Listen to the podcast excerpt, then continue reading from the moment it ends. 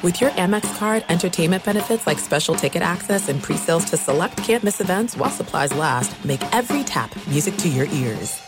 Enjoy all your favorite sports like never before at BetMGM. Signing up and playing is so easy. Simply sign up using code Buckeye and receive up to $1,500 back in bonus bets if you don't win your first bet. When you register with BetMGM, you can get instant access to a variety of parlay selection features, live betting options, and the best daily promotions in the business. And with BetMGM at your fingertips, every play and every game matter more than ever. Place your moneyline, prop, and parlay bets with the king of sportsbooks today. Sign up using code Buckeye and receive up to $1,500 back in bonus bets if you don't win your first bet. That's right, up to $1,500. Again, sign up using code Buckeye and receive up to $1,500 back in bonus bets if you don't win your first bet. BetMGM and GameSense remind you to play responsibly. 21 plus and present in Ohio, subject to eligibility requirements. Rewards are non-withdrawable bonus bets that expire in seven days. Gambling problem? Call 1-800-GAMBLER in partnership with MGM Northfield Park. That's 1-800-GAMBLER.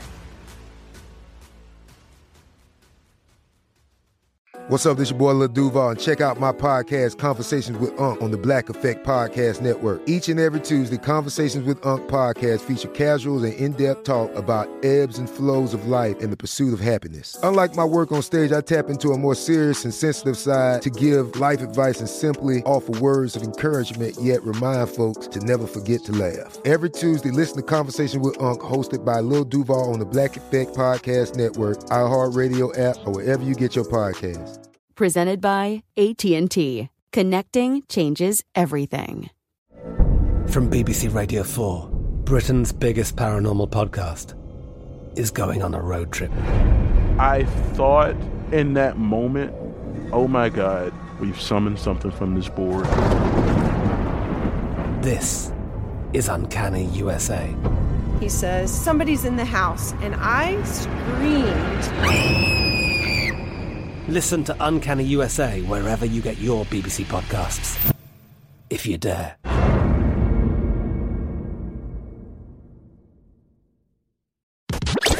You're listening to Fox Sports Radio. Radio. Good morning, everybody. Happy Saturday. Dreary morning out here in Los Angeles. I am your fearless host, Jason McIntyre, coming to you live from the Geico Fox Sports Radio studios. 15 minutes could save you 15% or more on car insurance. Visit geico.com for a free rate quote. Ladies and gentlemen, this is one of those shows, you know, where you you get so prepared and excited because you're going to talk college basketball. And we never, never get to talk college basketball during the regular season. Because so much else is going on. And then history happens last night. And it's one of those moments where your phone's buzzing off the hook. You guys know me. I grew up in uh, Virginia and I uh, had a ton of friends who went to the University of Virginia. And they're texting me like 10 minutes left in the game. Jason, don't kill us tomorrow too badly. Don't go in too hard. And, and, I mean, everybody knew it. It was an incredible night in college basketball, an incredible tournament so far. I hope you're like me. In the first two days, you do nothing but watch college basketball. Uh, Speak for yourself on FS1 was dark on Friday, so I had the joy of sitting at home from 9 a.m. on the West Coast watching college basketball all the way to the end of the night. And of course, the UMBC upset of Virginia was the number one story. It's the number one story in sports right now. Okay, a lot of NFL free agency stuff happened. That all doesn't matter because right now, all anybody can talk about is UMBC beating Virginia in, in one of the historic upsets in sports. And and I and I want to start the show here. Everybody says upsets are great for March Madness. Oh, that's what gets people tuning in. Yes and no. Okay, I, you you know on this show I like to challenge the way you guys think about things, view things from a different perspective, and and let me just say, I, last week's show where I talked about the scorpion and the frog, I heard from more people about that than anything I'd done in a while. So thank you for listening, whether it's a podcast or this show live. But this week, I don't know that you're going to agree with me as much as you did last week, because here's how I want to view this upset of UMBC just throttling Virginia, the number one overall seed in the tournament, okay, by 20 as 20 point underdogs. I think they closed at 20 and a half, so it's the biggest upset Uh, second biggest upset in college basketball tournament history. Um, we'll get all into the numbers and how many people won big bets, and we don't really care about your brackets. But I actually think the UMBC victory over Virginia w- was just not that great for college basketball. When you look at the big picture, now hear me out. In the NFL, the league wants parity. That's the number one object. They want everybody to have a shot at the Super Bowl on the first Sunday of the season. Well, basically everybody but my Jets and the Cleveland Browns, but you, you get the point. Okay.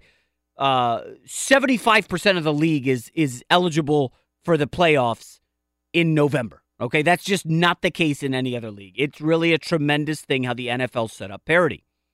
And every year you get new meat in the playoffs, whether it's the uh, uh, Jaguars this past year, right? Jaguars made the playoffs. The Buffalo Bills snuck in. The Vikings went to the NFC Championship game. Eagles won the Super Bowl. Uh, basically, parity is a winning formula for the NFL. Now, you look at the NBA, it's the opposite. It's a star driven league. Magic, Larry, Jordan, Shaq, Kobe, LeBron, Curry, Durant. Stars drive the NBA. So the NFL's parity, stars drive the NBA.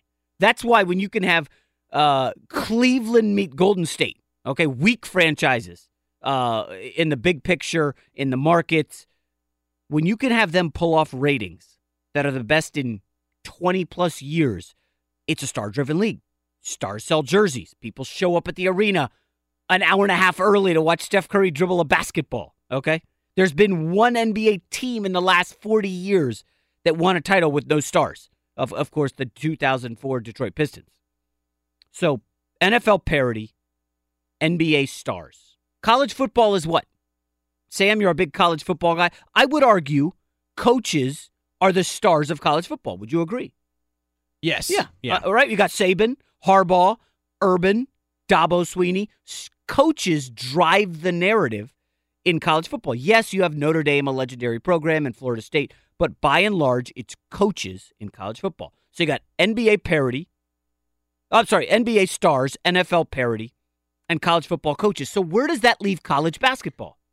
Well, I would argue it's the tournament. The NCAA tournament is the star in college basketball. The best players are gone after a year. And pretty soon, the best players are going to be skipping college altogether. That's probably happening in the next couple years. You could argue the coaches are are are big time in, college basketball, right? You got Coach K, Calipari, Roy Williams, but the NCAA tournament is bigger than those coaches. Okay? I don't know if you guys saw this incredible stat this week. The St. Bonaventure UCLA game, the play in game, was the most bet on college basketball game of the season. A play in game between two teams with maybe two players you'd heard of. That was the most bet on college basketball game to the in the season to that point. Okay? So the tournament is the star. The problem is the regular season, it's kind of lost interest. Uh, nobody's that into the college basketball regular season. It barely moves the meters. Now you get to the tournament and everybody's soup to nuts. You're watching games. It's like nothing else is happening. My son's got a birthday party this weekend, and I'm like looking at the schedule. I'm like, all right, what game are we going? Am I going to be able to watch it on my phone? You know, it's the tournament is the star of college basketball. But in the tournament, you need the good teams to advance for the tournament to be great. Yes, everybody gets excited about a Cinderella, a Florida Gulf Coast for a week, uh, Valparaiso. People get excited about them for a week. And listen, maybe an underdog, a Cinderella, will, will get on a run and, and it will vault the program into the stratosphere. Remember Gonzaga way back? They had an awesome run. I believe Casey Calvary uh, led the charge. They had a kid named Dan Dickau. Gonzaga used one March Madness run to become an elite program, and they've been now been at the top for what 20 years. Wichita State had a great run to the Final Four. They are now an elite program. VCU, Davidson, thanks to Steph Curry. So the tournament can really vault programs into the stratosphere. But here's why UMBC beating Virginia isn't great for college basketball. Okay, big picture, big picture. Three reasons. Number one, listen, everybody knows what the three pointer's done to basketball. The NBA is flipped on its head. The Rockets are shooting 53s. The Warriors only shoot threes. I got people who like the NBA say, man, I, it's not that watchable. All it is is threes and layups. Now, to me, high scoring, good pace, good tempo, I'm into it. But I know a lot of people are turned off that everybody's just shooting the three. Well, if you saw UMBC last night, they were 12 of 24 on threes. We know that to take down Goliath, you got to make threes. That's obvious. But now, essentially, this was against the best defense in the country. So if you're a small school out there, whether it's you're a Marshall, and we will talk about Marshall. If you saw their game yesterday, boy, keep an eye on Marshall Sunday. Okay, you uh, whether you're Marshall, UMBC, you absolutely remember that VCU run a few years ago. You just got to jack threes. That's the only shot you got. Did anybody see Bucknell last night? They're getting waxed by Michigan State in one of the worst beats of the tournament. They're down 16 with two minutes left, and they just start flame throwing threes. Just boom, boom. Make like five threes in the final two minutes, blew the cover. It was incredible, unless you had Michigan State. But bottom line, what we saw last night from UMBC is going to make everybody, everybody say, listen, we got no shot unless we're jacking 25 33s. And if you think the three pointer has changed the NBA, you just wait. This is a UVA defense. Nobody scored 70 on them all year. They played Duke, UNC, Syracuse. Uh, UMBC scored 74 on them. Virginia was down 16 in the second half at one point. They were like, biggest deficit of the season. I'm like, what is going on here? So the three pointer, I think what we saw last night, UMBC said to every underdog, all you do is shoot threes. That's it. That's all you got to do. And of course, if you're UVA, they shot four of 22 from deep. Listen, Tony Bennett's a great coach. He, he instills awesome defense there at UVA, but listen, it's back to the drawing board. Everybody has to look at that game and say, listen, it's three pointers or nothing.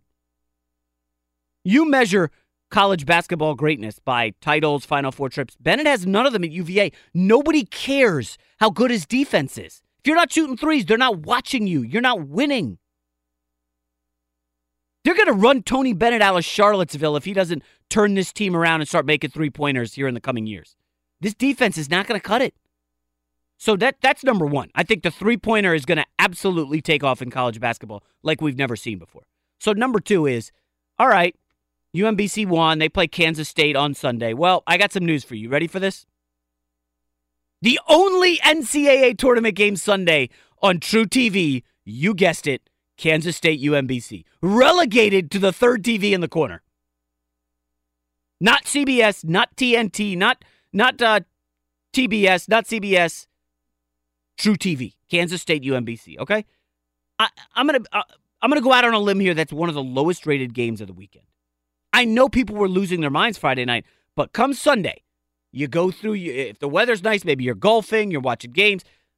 At some point, you're gonna be like, "Oh yeah, what? How did UMBC do in their in their second game? You're not. It's truTV. So uh, so now you've got a bad game second round, and you you really open up the bracket for Kentucky. But I think what really hurts about the UMBC win, big picture, is you just knocked off one of the unachievable landmarks in college in college basketball and really in all of sports. Number one seeds were 135 and 0 before the Virginia loss. 135 and 0.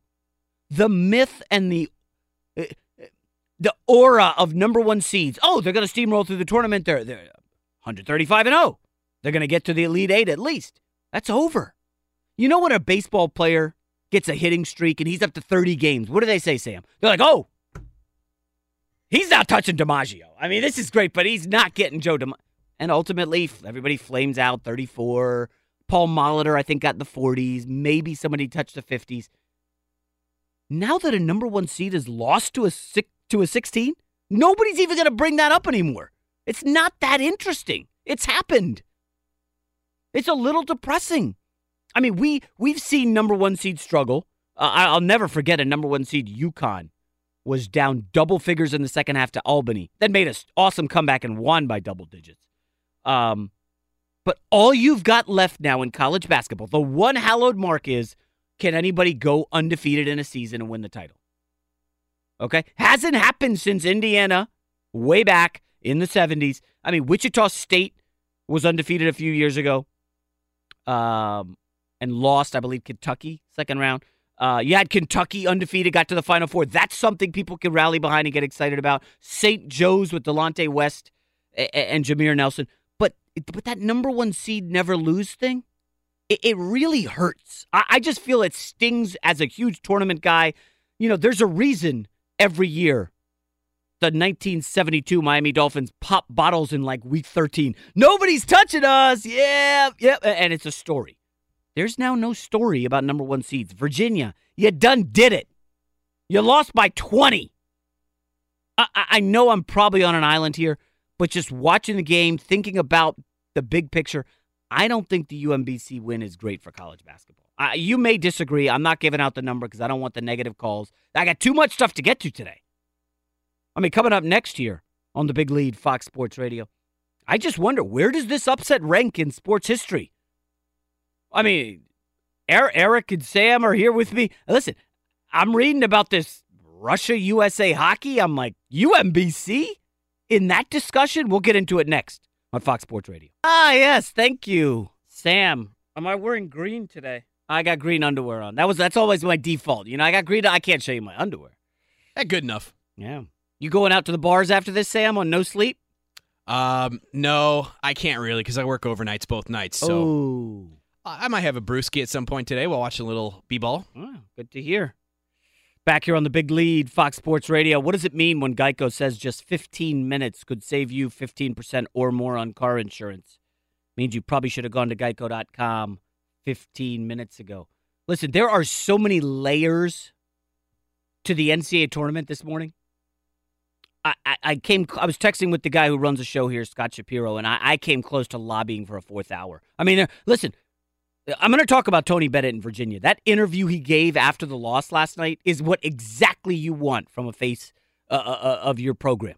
I mean, all class, Tony Bennett. Listen, the kid Jairus Lyles from UMBC. Is it J. Russ or Jarius? I don't know. He's incredible. His story. I, do you know his underdog story? Have you guys heard about this? I'm going to get to that shortly. And I mean, and, uh, again, I, I could do 30 minutes on this last one. You know, four of the top 10 players for the 2018 NBA draft already done in the NCAA tournament. None of them did that much. I mean, I, I that's a topic I really want to dive into. But first, I, have got to tackle this one just because you know it's the obvious one. And I, I, I, again, I think I view this through a prism a little differently than everybody else. Here's how I want you to look at the UMBC upset of Virginia. Let's just start off the top. This is not USA hockey beating Russia at Lake Placid. This is not that. Stop. Silly. Okay? There were cultural ramifications to that win. There's the Cold War. This was made into a movie. Okay? Nobody's making a UMBC Virginia movie. That's not happening. Okay? if you vote on the top sports moments from last century, right? USA hockey beating Russia is got to be in the top three. Eric, what do you say? Number one?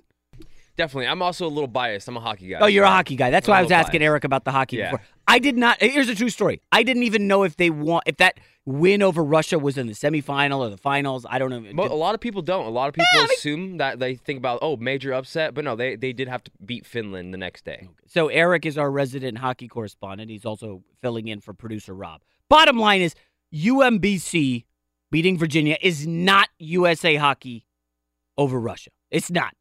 That was and again, Eric, correct me if I'm wrong. That was a bunch of college kids beating professional Russian yes, hockey. Yes, players. college kids from college beating Russian professional men. Right. So no parallel whatsoever. Okay, so let's toss that out the window. Now, the one that is a little closer is Buster Douglas, Mike Tyson. Okay, I, I, I gotta say, this is it happened what almost almost 30 years ago. But here's the thing with Douglas Tyson, it felt like a century ago. It felt like forever ago because you so few people actually saw it that you had to wake up the next day and see the news, either in the newspaper or on TV. There was no smartphone buzzing with your friends. Holy cow! Buster Douglas just beat Mike Tyson as a 42 to 1 underdog. It's happened in Tokyo in 1990 and nobody, I mean, not nobody, but millions of Americans did not know about it for what, 12 hours at the minimum? I mean, it's crazy. So UMBC Virginia, where does that now? UMBC was a 20 to 1 underdog. I don't know if you saw the story on the big lead, but someone had an $800 money line bet on UMBC. I'll do the math for you, Sam. That's a nice $16,800. So, you bet 800 bucks and you win 16 large. That's not bad. That's pretty solid. But Tyson was 42 to 1. And the other problem with that is Mike Tyson was utterly dominant at the time. I mean, he was smoking dudes in the first round. Okay. He was knocking out everybody in his path. Undefeated, champion, blah, blah, blah. Virginia may have been destroying people, but I mean, come on. They were not that dominant. Number one defense in the country, but I mean, they got no pros on their team. They got no uh no no guys that are setting the world on fire offensively. They don't have a first team All American. I mean, you know, Buster Douglas, he was not quite a tomato can. Uh, his record, I just looked it up 29 4 and 1 before he beat Tyson.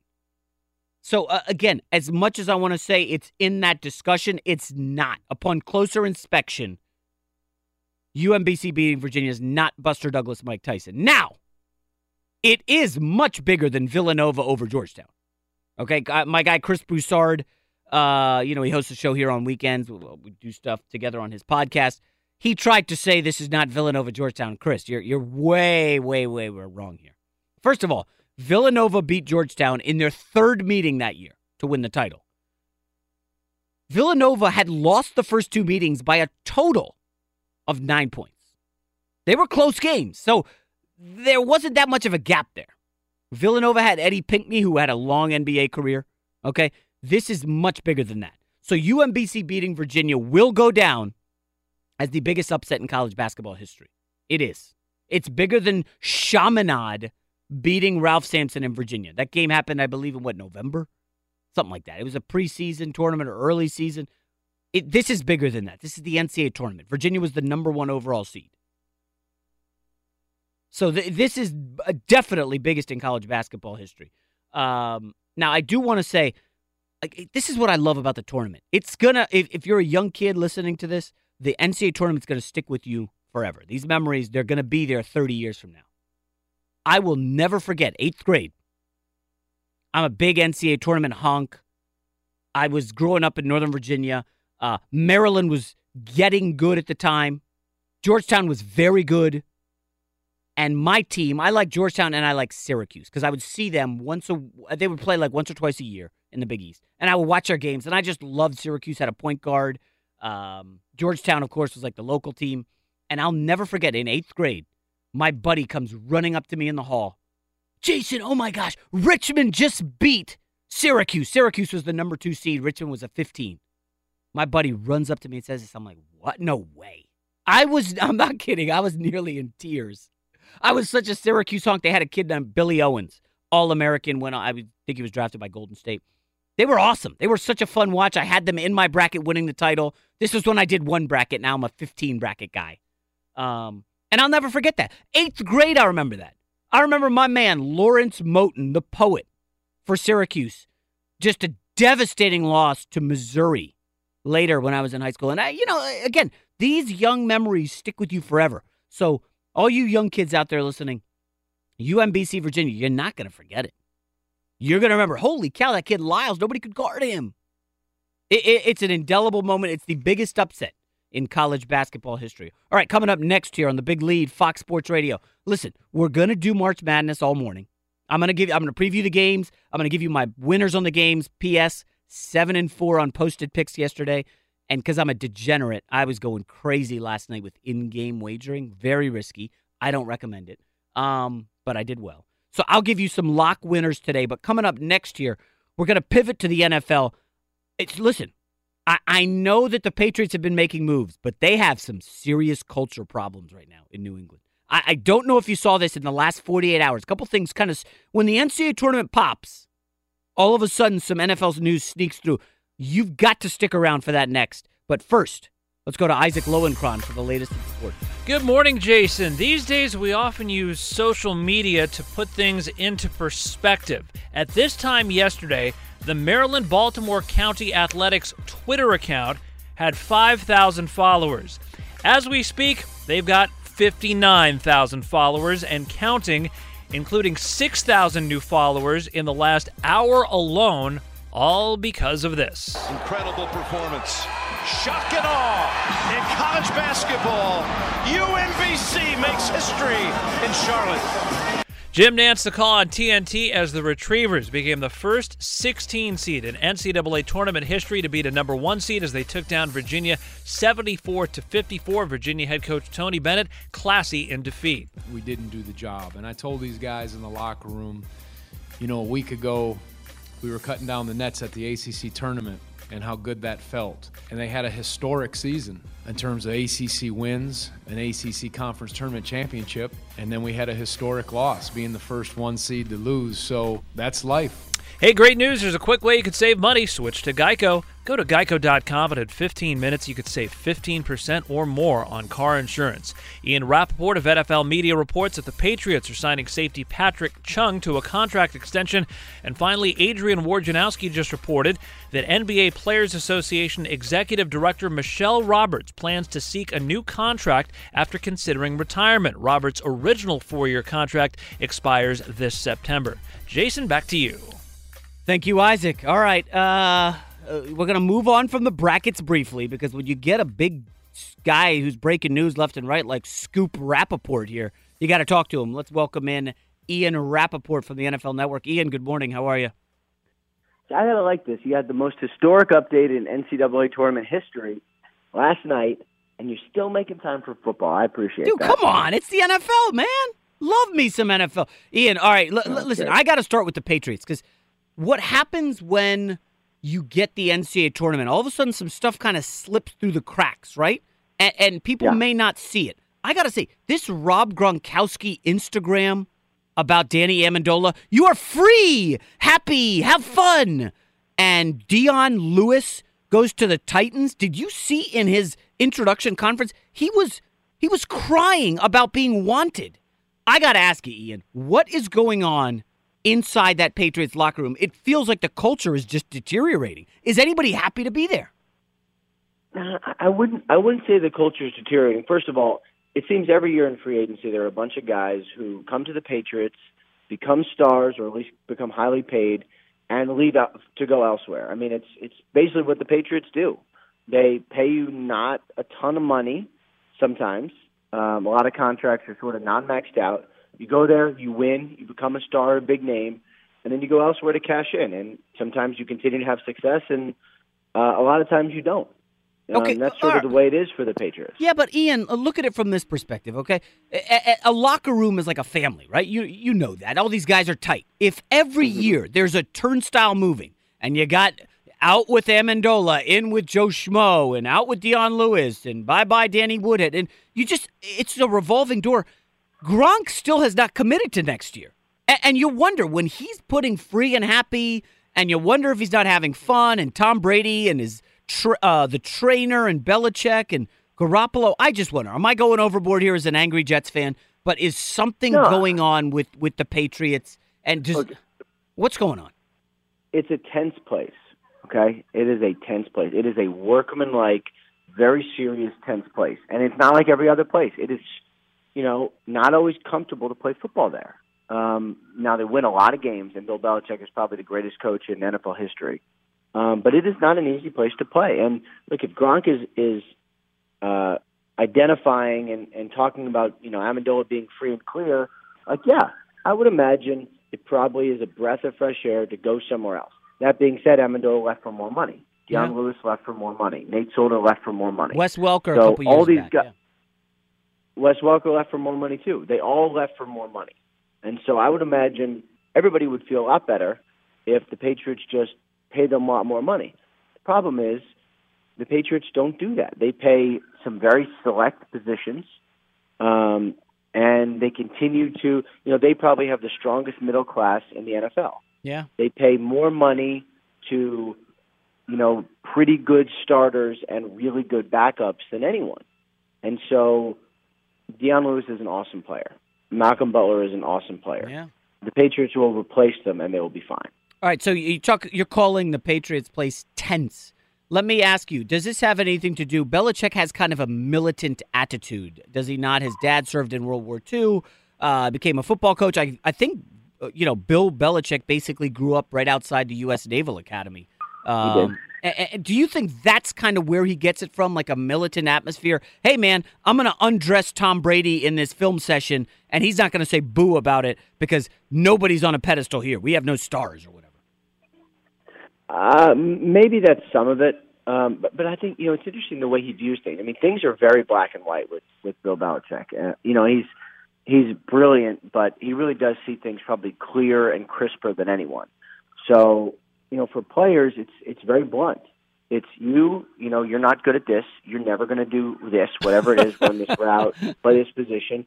You, you're great at this. You're going to do this all the time, and that's all you're going to do. And it's the way he maximizes potential. It's like with players, like everyone's susceptible to be yelled at. Everyone is the same. Everyone's judged on the same sort of scale. So it's Tom Brady, like, okay, well, he screws up too. You know, and, and that's just the way he sees things is so different from a lot of people. And I think, you know, Brady probably doesn't like it and screamed out in front of the group. But I got to think that if you're the third wide receiver, you're going, oh, wow. Tom Brady's being held accountable too.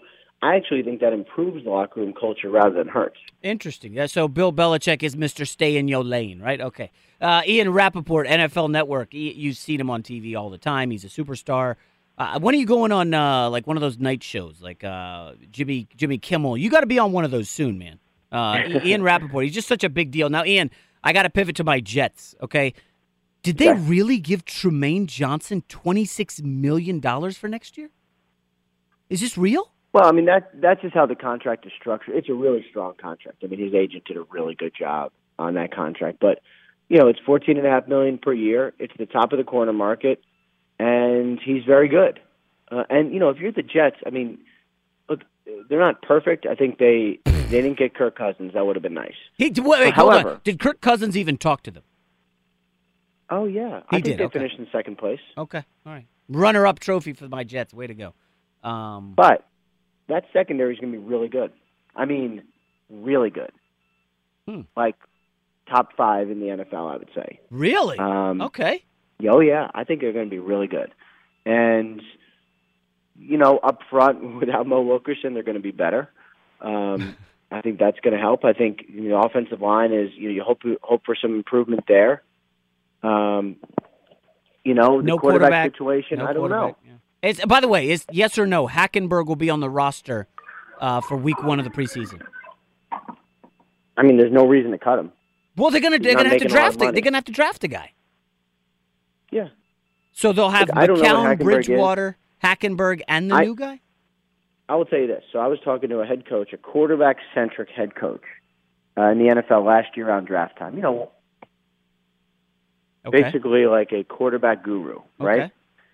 And I made an offhand comment about, you know, Hackenberg. Well, that didn't work out, and I literally got yelled at um, because this person, you know, had seen, uh, you know, obviously done a lot of work on Aaron Rodgers when he was coming out, and Rodgers was considered a, probably a bust two years in.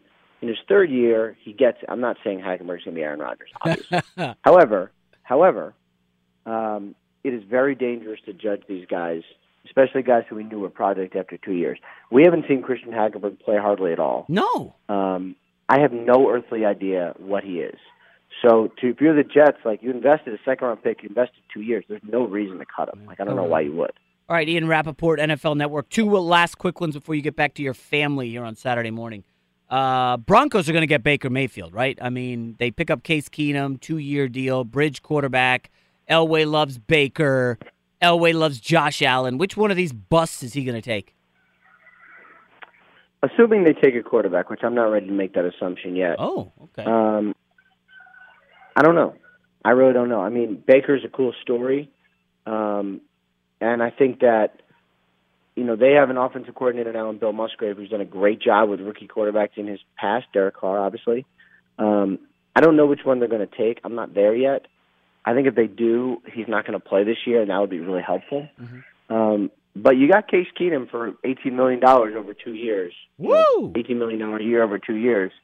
Um, you don't need to take a quarterback if you don't if you're not in love with someone. You really don't. Hmm. All right. Last question, Ian Rapoport, NFL Network. So uh, my guess as of today, March 17th, what are we, five weeks, six weeks out? I'm going Sam Darnold goes one, Saquon Barkley two. Your thoughts? I can see it. Wouldn't surprise me. Um, wouldn't surprise me if Barkley goes one. Barkley I mean, goes one? He's the best player in the draft, if he's a generational running back, if you can take a quarterback at four and you view the quarterback similarly, Okay, but wait, let me then- interrupt. Let me interrupt you, Ian. Hold on. If you say take a quarterback at four, who's to say the Colts aren't going to trade their pick and the Giants aren't going to trade their pick, and someone swoops in to steal your guy? Well, if you have a guy you have to have, then you take him at one. That's no question. I mean, Okay. you you say I think Sam Darnold's the next, you know, I don't even know. Andrew but I'm Luck. not that, that. Let's say Andrew Luck. Okay, let's say Andrew Luck. I don't. It's you know you can't compare the, their college no. resumes to each other. It's ridiculous. But I know what you're saying. So let's say you're in love with Sam Darnold. You think he's the next Andrew Luck. Then you have to take him. If you're not in love in love, like head over heels, you take whoever falls to you at four. Hmm. I don't see what the big deal is. If if you don't absolutely fall in love with someone at one, then just sit back and take the guy at four and take Barkley at one. Barkley at one. That's staggering to me. All right, Ian Rapoport, thank you very much for joining us. He's a superstar. He gets all the scoops. Uh, Ian, have a great weekend. We'll talk to you soon. All right, man. You too. Ah, there you have it, folks. I, I I just don't get that at all. I don't see how the Browns can do that at one. Uh, but I know, I know. I'm seeing your social media. You want more NCAA tournament stuff, and hey, that's the time of the year we're in. Coming up next here on the Big Lead, Fox Sports Radio. Have you noticed who's already out of the tournament besides Virginia? Whole bunch of guys who are going to be at the top of the NBA draft. We'll talk about that next on the Big Lead, Fox Sports Radio. Uh oh, uh oh, uh oh. We're back, Sam. I don't know what that music is. What what is that? It's uh, Gorillaz. Like actual gorillas or the band? The group, yeah. Oh, yeah. I don't, I'm not aware of them. But I'm told by our producer we have breaking news. Isaac Lowenkron, what do you got? Breaking news from Fox Sports. Jason, the New York Jets have just made a trade with the Indianapolis Colts, and the Jets are moving on up. They've acquired the third overall pick in the draft from the Colts. In exchange, the Colts get the sixth overall pick. Two second round picks and a 2019 second round pick. So the Jets now drafting third overall. Woo, boy, this day this day couldn't get any better, Isaac. I am fired up. Woo, March Madness and the Jets go up. All right, it's funny. Uh, I was I just saw Brian Costello of the New York Post had tweeted the Jets uh, are making a move, and I said, "Yo, Brian, you got to come on the show. We're gonna talk. Let me see if because I can get Costello here in the next hour. Uh, if not, we'll get him for the final hour. The New York Jets, number three pick. The Colts sliding down. Colts clearly looked at Bradley Chubb and said, mm, uh, mm, mm, mm, mm, "Don't love him. We could get somebody better later." The Jets move up from six to three. Hey, Jets! Listen, you would not have had to give up those two second round picks. Isaac, real quick, what else did they give up? Okay, so they also gave up the two second round picks, which is 37th and 49th overall this year, and then a second round pick in 2019. Wait, they gave up two twos this year and a two next year. Yes. Okay, so the Jets, listen, folks, get close to your radio. This is why you tank. This is why you you should have put in Hackenberg or Bryce Petty last year. Not have Josh McCown win you five or six games. That does nothing. If the Jets had just tanked the right way, hell, four years ago they could have had Marcus Mariota. L- this past year they should have won one or two games. N- It does nobody any good to win five or six. So now you got to go give up three number twos to move up to number three. All right, let's try to make some sense of this. I know I'm going crazy here. Um, I'm so excited. Jets moving up. All right, so so we got Browns one, Giants two. I, this puts pressure on the Giants, does it not? Because if the if the Browns say, "Oh, shucks, Jets are moving up. They're taking a quarterback at three. Giants want Saquon. Browns want Saquon. But if you wait, you're going to miss out. So let's just say hypothetically, Darnold goes one, Saquon two. The Jets are getting Josh Rosen. Okay? But now here's the problem Browns go Darnold one. No, no. Wait, what if the Browns go Saquon one? Do the Giants go Sam Dart? This puts pressure on the Giants to replace Eli, does it not? Oh, they just checkmated the Giants. So if the Browns get Saquon Barkley first, the New York Giants do what, Sam? What's your inclination? They got to replace Eli Manning. They I have don't know. to. I'm confused. Okay, the New York Giants have Eli at 37 years old. He was awful last year. But you can't talk about a quarterback because then Eli gets all pouty. Oh, I'm, I'm still the future, guys. And the fans get all rattled, and the media's like, you can't treat a two time Super Bowl winner like that. So you back the Giants into a corner. They have to decide, oh, oh we got to get his replacement. Otherwise, maybe the Jets get Sam Darnold. Got a plan for the future with the Giants. Well, yes, but Eli Manning, how's he going to handle that? I don't. We showed last year he can't handle it. They benched him. They wanted to see what else they got with Geno Smith and the kid out of Cal Davis Webb. And what happened? It blew up in their face. The New York Jets with a stroke of genius. Damn. Now, now listen. We're gonna still do a lot, a lot on the NCAA tournament, but this just, this just, uh, Eric, we're gonna have to little rejigger here on the fly. Um, let's let's see what news comes out. I'm sure Rapoport, who was just on the show five minutes ago, uh, or, or Schefter, one of these guys, maybe Jay Glazer. You know what? Let me put in a text to Glazer, see if he's free. Uh, is he off the Tahiti or wherever he was on his trip? I, I know he was in some awesome place somewhere in the Mediterranean or what have you. Maybe we get Jay Glazer on here to make sense of this.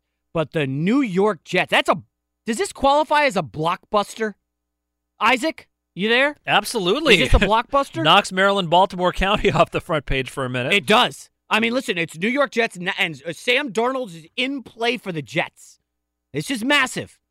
I, I really think the New York Giants are backed into a corner. If the Browns take Barkley one, what do the Giants do? I think you got to take your quarterback, right? Eric, what's your what's your in early lean on this? Um, well, my thing on this is the Bills were supposed to be rumored to be trading with the Colts. Bills so, want to get um, up. Yep. I'm a Bills fan. So oh yeah, but, so I'm, Bills uh, were at what 21 and 22. Yeah, then we they made 21 the trade. 22. We moved up to 12. 12. Traded with the Bengals, but and then the rumors around were saying they were trade partners with the Colts. So now I'm wondering where the Bills are at. Maybe they're not worried trying to get in the top three per se. They were just worried about trying to get Josh Allen, maybe the top 10. It, it's so. funny. The Jets and Colts used to be rivals, big time rivals. I hated the Colts when they had Peyton Manning. They own the Jets. However, fun tidbit, guys. File this one away. Peyton Manning's final playoff game with the Colts, a home loss to the Jets. Mark Sanchez beat him. Yes, he did. Sam looking quizzical. Sam, I know uh, uh, you've had a long shift. The Jets beat Peyton in his final playoff game with the Colts. All right, coming up next year on the Big Lead, Fox Sports Radio. A lot of NCAA tournament, UMBC, but my New York Jets, they're back, baby! Good morning, everybody. Wherever you are in the United States or even London. You know, we're huge in London now. Welcome back to the Big Lead on Fox Sports Radio. I am your very excited host, Jason McIntyre, coming to you live from the Geico Fox Sports Radio studios.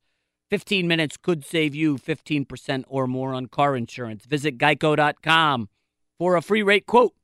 So, having a weekend radio show, you don't have the opportunity, usually, to kind of set the tone, set the agenda for big stories. Because most of the big stuff happens during the week or on Sundays.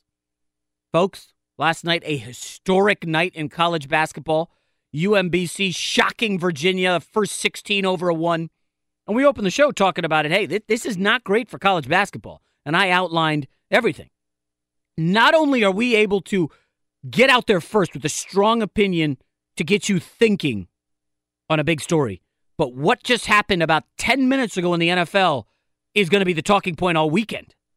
The New York Jets, my New York Jets, just made a blockbuster deal, giving up three number two picks to move up and get the Colts' number three pick in the draft. Now, obviously, listen, you don't want to overreact. You never want to overreact to anything in sports. Just as, you know, and I got into a good discussion with someone online about this last night. And I know good discussion online, they don't go together, right? But I never want to let anyone's lowest point define them and their life or their career.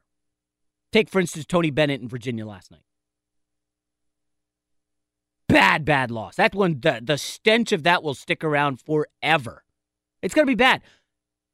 He said, and he put Tony Bennett put it so well in his post game interview about why, hey, it, it's it's a loss. Okay, yeah, but you're not going to let it define you. Here's the exact quote This is life. It can't define you. You enjoy the good times, and you got to be able to take the bad times. When you step into the arena, the consequences can be historic losses, and you got to deal with it. And I thought Tony Bennett dealt with that loss as well as anybody could last night. He was blinking back tears on national TV. He just gagged to a 16. I never, never 135 and 0 were number ones. So a historic defeat. Can't let it define you. Just as my New York Jets cannot be defined by their highest, Joe Montana winning a Super Bowl like what, 50 years ago, 40 some odd years ago, or their lows, the butt fumble with Mark Sanchez. You cannot let your high or low moment define you. Don't let anybody do that to you. We all have low moments. We've got high moments. You, that's not it. You cannot let it define you. So my New York Jets, you know, listen, futility. When you think Jets, you think Nick. What? What do you? What's the first? You think Lakers, Nick? First word that comes to your your head. Kobe. Stop Come it. on. Get out of You here. know it. Uh, dynasty, the uh, uh, best uh, franchise in the NBA. Celtics. They're right in there with that discussion. Patriots, dynasty, best run organization. You think New York Jets? You think butt fumble? You think basement? You think futility? They can change that. They can change it with the right quarterback. Uh, you guys are not going to believe this. I, I've been a Jets fan for over 30 years. There is absolutely no way that you can tell me the Jets have ever had a franchise quarterback. Ever. Ever. Go listen, I'm not going to shock you with this. Go look at Joe Montana's ah sorry, Joe Namath's stats and come back to me. He was like a, a slightly above average quarterback in the NFL. That's it. That's it. Ken O'Brien was great in the 80s. Chad Pennington. He, he had a good run. The Jets have not had a franchise quarterback. So how, where do you find one? It's almost impossible to get one in free agency. Drew Brees, I believe, is maybe one of the only ones in free agency that won a Super Bowl. I know Peyton Manning did, but that was a unique situation. He was already a Hall of Famer. Jimmy Garoppolo. Uh, Patriots traded him, still one of the most mystifying trades that I can recall in the NFL. And, you know, he won six games in a row last year. We don't know if he's winning a Super Bowl. Let's let him get to the playoffs before we put him in the Drew Brees amazing free agent category. So, what do you do if you're the New York Jets or the Browns or teams that have never had a quarterback? You've got to find one in the draft. And and it's funny because I talked to Albert Breer about this on the show last year and it stuck with me. Quarterbacks have the most currency when it comes to trades. Most value. You could just you should every year draft a quarterback. The New England Patriots essentially do that. And you hope that your lottery ticket, whether it's Jimmy Garoppolo, whether it's uh, Jacoby Brissett, turns into something that you can then flip for more picks. So the strategy in the NFL is to draft quarterbacks. But the Jets, who don't know how to tank, and their front office has been a dumpster fire, I mean, and they haven't been able to draft quarterbacks, not even like good ones that you can flip. And, and, and that's a massive problem with this franchise. And, and uh, you know, they go through Geno Smith, total disaster, zero value. You go through a guy like Christian Hackenberg. We just talked to Ian Rapoport last hour. We don't know what Christian Hackenberg is. Second round pick hasn't taken a snap in the regular season. Not one. They drafted Bryce Petty fourth round 2015. What's he done? He, I don't think he's with the team anymore. I think he's toast. Former Baylor quarterback. They drafted Tajh Boyd. Remember him, guys? Clemson quarterback Tajh Boyd. He was awesome. He's out of the league. I mean, he, he just never had a shot. Great college quarterback, nothing in the NFL. Geno Smith, as I said, second round pick. You just go up and down the list. Greg McElroy. The Jets got Greg McElroy out of Alabama in 2011. He's like one of the analysts on the SEC network. Yeah, I mean, he's pretty good, but bottom line, you've got to take risks and go up and get quarterbacks. And I'm going to take you back. 2009, you guys probably don't remember this. The Jets move up in the first round to get a pretty boy out of USC by the name of Mark Sanchez. People said, "Oh, Sanchez only had one year." Eh. Mark Sanchez in his first year helped the Jets get to the AFC Championship game. I know he wasn't the guy. Okay, this isn't a, this isn't an Aaron Rodgers run he went on. He was a game manager. Listen, rookie out of USC. But they got to the AFC title game. The next year, that Mark Sanchez trade looked great because they got back to the AFC Championship game. I'll never forget that defeat. I, it's still in my memory, and I and I remember I had made the mistake of like going to a friend's house to watch the game, and he had a bunch of friends over, and people were doing some recreational drugs, and there was a lot of drinking involved. And I'm like, I'm locked in. I'm like, dude, I gotta watch this game. And I'm just sitting there, and the Jets fall behind like 24 nothing or whatever, and they make this good comeback. And all they needed was one stop, one stop to force the Steelers to punt. And I was like, they can do this, man. Jets had Santonio Holmes, they, good team, and they couldn't stop Ben Roethlisberger. That was the last time the Jets were relevant. That was it. 2000 and that was a 2011 January. They couldn't stop him. Ben Roethlisberger kept getting first downs, and that was that. And the Jets have been a disaster ever since. Well, now they're maybe doing the same thing. They are trading up. They go up to the third spot. And again, it's tough on the fly to try to make sense of this, but let's go through. I believe there are two scenarios at the top of the NFL draft. And for those of you who love the NCAA tournament, trust me, there's more coming. But scenario one. Now, now Nick and, and, and Eric try to try to focus here. Num- scenario one: the Browns with the first pick take Saquon Barkley. Right? They love him. He's the best player. They just drafted Tyrod Taylor. They have the number four pick. They get Saquon Barkley. What do the New York Giants do? They got to go quarterback. They got to go quarterback. Okay, I'm going to remind you what happened last year when the Giants merely wanted to find out what they had behind Eli Manning, who's 37. Now, remember, his brother just played till he was 40 and won a Super Bowl at 40. Tom Brady's going to be 41 next year. Eli Manning's won two Super Bowls.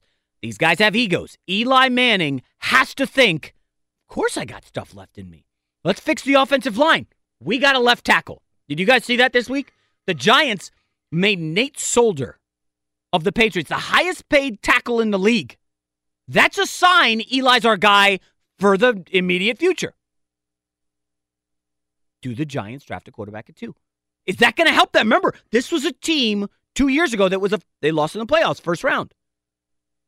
If you're the Giants, do you look around the war room and say, "Man, listen, hey, we got the kid Ogletree to help our linebackers. Odell Beckham healthy. Eli healthy. We improved the line. We can make a run at the playoffs. Well, this is a grave miscalculation from my point of view because the NFC's stacked. 49ers got a lot better. The uh, LA Rams are a Super Bowl contender. The Vikings got Kirk Cousins. The Eagles are going to be back. The Cowboys, Ezekiel Elliott ain't getting suspended, folks. The NFC's loaded. So now, if you're the New York Giants, do you do you say is there a guy at two that can help us? Do you trade out of two? Do you say we don't need a quarterback, we need immediate help? Hey, uh, who out there needs a quarterback? Uh, Buffalo Bills, you want to come up to two? Do the Giants then dangle number two? Eric, you're a Bills fan. If you're a Bills fan, I got to ask, do you want to trade up with the Giants to number two, and who do you want? I would say no. Wow. So you have your quarterback roster right now is Nathan Peterman and AJ McCarron. And AJ McCarron. You just made the playoffs last year with Tyrod Taylor. You got a new coach, new GM. Well, they had their first year. Fair successful year. You got a boatload of draft picks. You don't want to move up to two. You want to ride with AJ, or who do you want to take at 12 or, or 22? I, I I mean I just don't want to pay the price to move up to two. I think it's going to be a hefty price to get up into there, and I think we can find talent somewhere outside of the top three. Quarterback's the toughest position, Eric. True, very true. But I, I just feel like we have we have a, a we have two in the first round, two in the second round, two in the third round, and I just I don't want to give up. We have a we have a lot of picks to make noise, but I don't want to give up too much to move up a couple spots. I think we can find the talent they want somewhere outside where, of the. Where are you on Lamar Jackson? because he's di- diametrically opposed to anything that AJ McCarron is. They're totally different. Yeah, and I think the Bills moving away from Tyrod Taylor kind of points at them not really liking the Okay. Lamar Jackson model. To, uh, now they got uh, their offensive coordinators, uh, Brian Daboll from Alabama. You could draw the connection to AJ McCarron, or you could say college offensive coordinator wants to do college offense in the NFL. Do we go Lamar Jackson? So the Bills are kind of a mystery. I mean, if I'm the New York Giants, I think you've got to. If if you think Eli's going to be your guy for the next three years, and you got a playoff team, you don't take a quarterback that you just sit for two or three years. You don't. Now, if you want to say, well, Aaron Rodgers, they drafted Aaron Rodgers when they had Brett Favre, the Packers, of course. Rodgers went, what, 21st overall, 20th? He went late first round, like 22nd. Relax. So the Giants, you know, listen, they, they have some options here. Now, I don't, I, I- don't know who the Jets want. I don't think anybody does. But if you're asking me, rank the Jets options at one. I got to go. Sam Darnold has to be the number one option for them at the third pick. I got to go. Josh Rosen, got to be the number two option. I don't like Josh Allen. I mean, he's a nice kid. He's a great story. Comes from a good family. He seems like a humble, good kid. Guys, I, I just fifty six percent completions in Wyoming. Okay. I, I mean, I just don't. I don't want Josh Allen. And Baker Mayfield, no, thank you. Baker Mayfield running around the streets of New York City. Uh, this is a guy. Isn't he dating like an Instagram model, or he's he's got some very attractive girlfriend? Eric's nodding. Uh, Baker Mayfield in New York City is is gonna be Mark Sanchez ish. Remember, Sanchez was out there dating the models, popping bottles at the clubs, Fashion Week, cover of GQ. That's the kind of thing Baker Mayfield's to do. And I don't think Baker Mayfield is to be a good fit with Jets. I think he could succeed. I just don't think with the pressure of going to New York as a third overall pick, I think that would be a disaster. Baker Mayfield to your Bills at 22, I think, yeah, 22, there's not a lot of pressure, right? Uh, I think the Dolphins are hot on him. I think Arizona likes him, and I think Elway likes him. Now, John Elway, who's struggling to find a quarterback, what's he do with the fifth pick? He was sitting pretty. Oh, we could get Allen, we could get Mayfield. I don't know what uh, what uh, John Elway's going to do. Boy, if things are getting fascinating in the NFL. The Jets moving up to the third overall pick. I love it. All right, coming up next on the big lead, Fox Sports Radio. Second round of the NCAA tournament kicks off 45 minutes. Villanova, Alabama. I'll have picks and all that next here on the big lead, Fox Sports Radio. Back here on the big lead, Fox Sports Radio. Man, what a show. This is fun. I can imagine this is what doing daily radio would be like. I've only been doing the radio game for two years here at Fox Sports Radio. Um, I kind of jumped the line a little bit. I didn't go to small markets around the country and hone my craft. I just kind of got a weekend show here at Fox. And this is one of those mornings where you're like, man, as somebody who loves sports and loves just theories and prattling on and challenging you, this is the stuff dreams are made of. UMBC historic upset. Jets move up in the NFL draft. And this is like the first place you could get any thoughts or opinions on it because it just happened. And we're here leading the charge. You got to get to Hooters and try new smoked wings. It's a whole new way to crave wings. And with all the taste and half the calories, you can eat twice as many. Hooters. All right, so um, man, I, I just keep going through these these Jets NFL scenarios in mind, and uh, we're- I, I just keep want to keep talking about the Jets, but I got to get some March Madness picks because the games begin here in about forty minutes. Um, so Jets theories on hold for a moment, and let's go through some games here real quick. Um, so Villanova, Alabama, tip off is at twelve ten Eastern, so it's about fifty minutes. Um, man, did you see that Alabama Virginia Tech war? What a game that was Thursday night. Alabama went hard. They don't have the depth, I don't think, to hang with Villanova, but they have the guards to hang with Villanova. I actually think the smart play, if you're into gambling, recreationally, of course, would be Alabama in the first half. I think ultimately they played like the late game Thursday night. Now they got the first game Saturday, and I know you're going to say, hey, these guys play a ton of AAU games. They can handle it. Okay. but there is pressure in March Madness and a single single elimination tournament. AAU, it's like, all right, let's just run and then we'll play another game, and these games don't mean anything. Just like, oh, it's pickup ball. So I actually like Alabama in the first half. I don't know that they can cover 11 and a half. I think the number in the first half is six and a half or six. I would take Alabama there. Love the kid Collin Sexton. Uh, the next game up is is it Kentucky? Yeah. No, no, it's not Kentucky. Uh, the games aren't in order here. Thanks a lot. Oh, it's Duke, Rhode Island. I'm sorry. Rhode Island, of course, knocked off Trae Young. Rhode Island didn't play particularly well. Um, they don't do anything that jumps out the page. They're just like one of these teams that hustles their butts off. You know, they try really hard. I guess if they're splashing the threes, Duke could be in trouble, but I like Duke here ultimately to pull away and cover nine and a half. That's the second game. That's at 240 Eastern. After that, you've got the Buffalo Kentucky game. Now, Buffalo, of course, beat out Arizona. DeAndre Ayton just just hammered them, bludgeoned them to death the way UMBC beat Virginia. I like Kentucky here, and I'm telling you, uh, that Virginia loss, the Arizona loss, that really opens up the bracket for Kentucky. And I know they didn't have a good season, up and down. They had a bunch of young kids. They're really playing well now. They held off Davidson. And I, I like Kentucky to cover six and beat Buffalo. Uh, that's the third game today. Then in the afternoon, it kind of gets crowded. You have the Tennessee Loyola game. I would say of all the games, I love Tennessee more than I think any of the games today. Well, no, there's one more in a minute. But I would say Tennessee, I love more. Here's why Loyola won on a buzzer shot. They shocked Miami. The turnaround from winning at the buzzer in an upset and being hailed as, oh, everybody's talking about you, you're gassed up. You got to go battle a Tennessee team that's stacked. And Rick Barnes, good March coach. I love Tennessee to cover five here.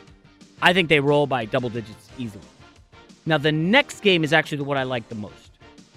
Somehow, Gonzaga. Oh, wait, of course, the lines moved. Gonzaga only favored by three. It's now up to three and a half. I'm seeing a couple fours. Gonzaga, Ohio State. Did you guys watch Ohio State Thursday? This is not a good team. South Dakota State was able to tie the game with two minutes left. Ohio State pulled away. They had a couple uh, three pointers where they were fouled on. The guy had a four point play in a tie game. I mean, you never see that. I mean, Gonzaga played very poorly, but again, Mark Few's done this before. Three years ago, they had a rough first round game, bounced back the second round, destroyed an opponent. Mark Few's got a good team, a deeper team. I think the Butterflies are out. I think they steamroll Ohio State. This is just not a very good Ohio State team. Uh, again, South Dakota State has one pro, and that's it. I think Gonzaga could have two or three. I think Gonzaga rolls here. That game's at 7:45 tonight. After that, you got Kansas Seton Hall. It's kind of a dangerous game for Kansas. Not a good team. They struggled with Penn before covering. Give me Seton Hall here, take getting five points. They're one of these scrappy teams. They got a big guy. They got three guards. They're going to push Kansas. Kansas, not a great number one seed. It's funny. Before the tournament, all the talk was Kansas is the most susceptible number one seed, and they covered against Penn. Nobody mentioned Virginia as a susceptible number one seed. They, of course, get blitzed by UMBC in a historic loss. I like Seton Hall getting five. After that, you've got the Florida Texas Tech game. I love Florida here. I don't know how they're getting two points. Better team, more experience, went to the Elite Eight last year, better coach. I mean, they shoot threes better, they shoot free throws better. I got to ride with Florida. There's a, that's a no brainer for me.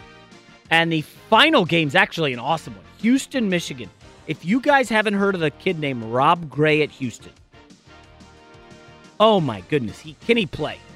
This kid can ball. He, I, I love watching Rob Gray. Houston he had 39, including the game-winning layup with like a second left to beat San Diego State in a real good game. I just worry that Houston on the on the quick turnaround will able to, will be able to adjust for the John Beilein junk defense that he's going to throw at you.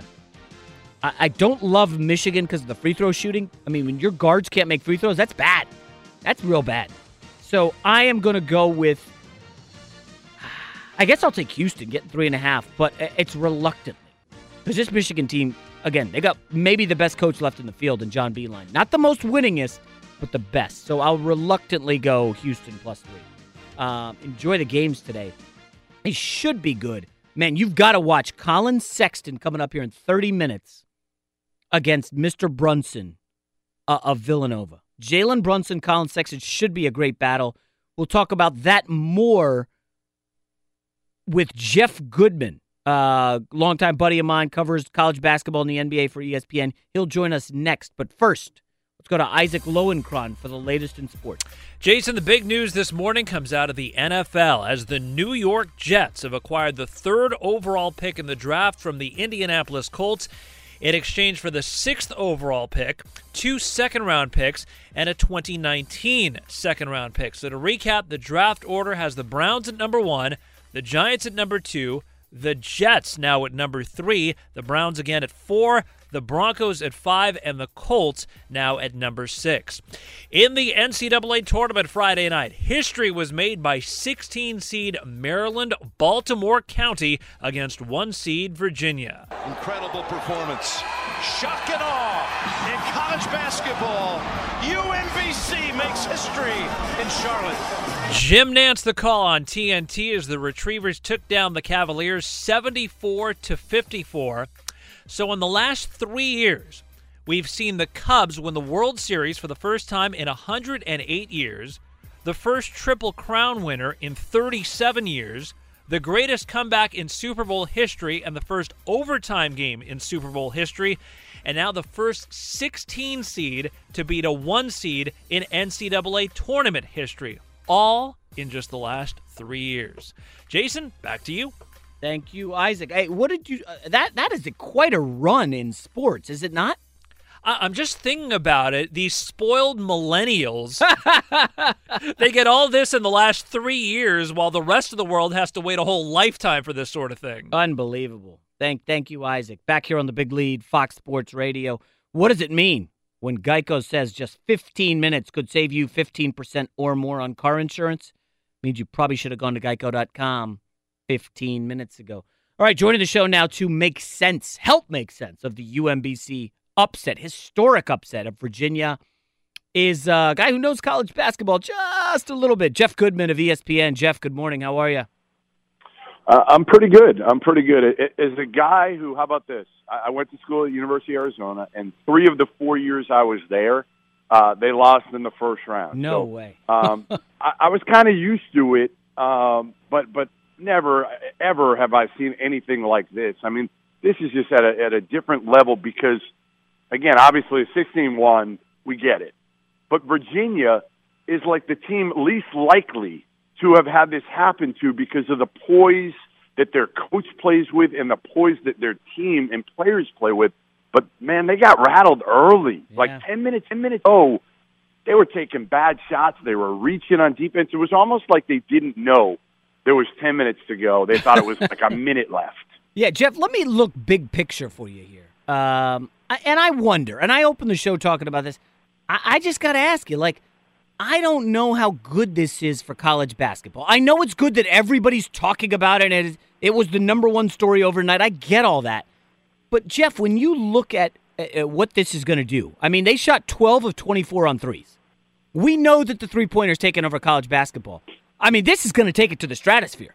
I mean, te- we're going to see teams emulate the Houston Rockets and the Warriors now. The way Marshall's doing it, UMBC last night. It's like, hey, man, Tony Bennett, this defensive stuff don't play. Like, eh, nobody wants to watch your games. Uh, defense is nice, but you're not getting, you haven't got to the Final Four. Offense not only sells tickets, but it kind of wins in college basketball, does it not? Well, listen, this is different. Th- th- This is different in the sense that Virginia, we forget, Virginia just swept the ACC regular season and, and ACC tournament. So let, let's not forget what Tony Bennett and those kids accomplished because they were dominant in a league with Mike Krzyzewski, Roy Williams, Jim Boeheim, all- all these other, you know, high-powered programs. They dominated it. And Tony Bennett, if you look at his record against Roy and Kay in the ACC over the last five years, it's not even close. What is it? What In- I, in I, didn't know it was that good. Not even close. He's like seven or eight games better than than I think Kay and Okay, and but but Jeff, what does it matter if every March he's going to run into somebody in the tournament who's going to be like, "Oh, we're just going to rain three pointers and beat them"?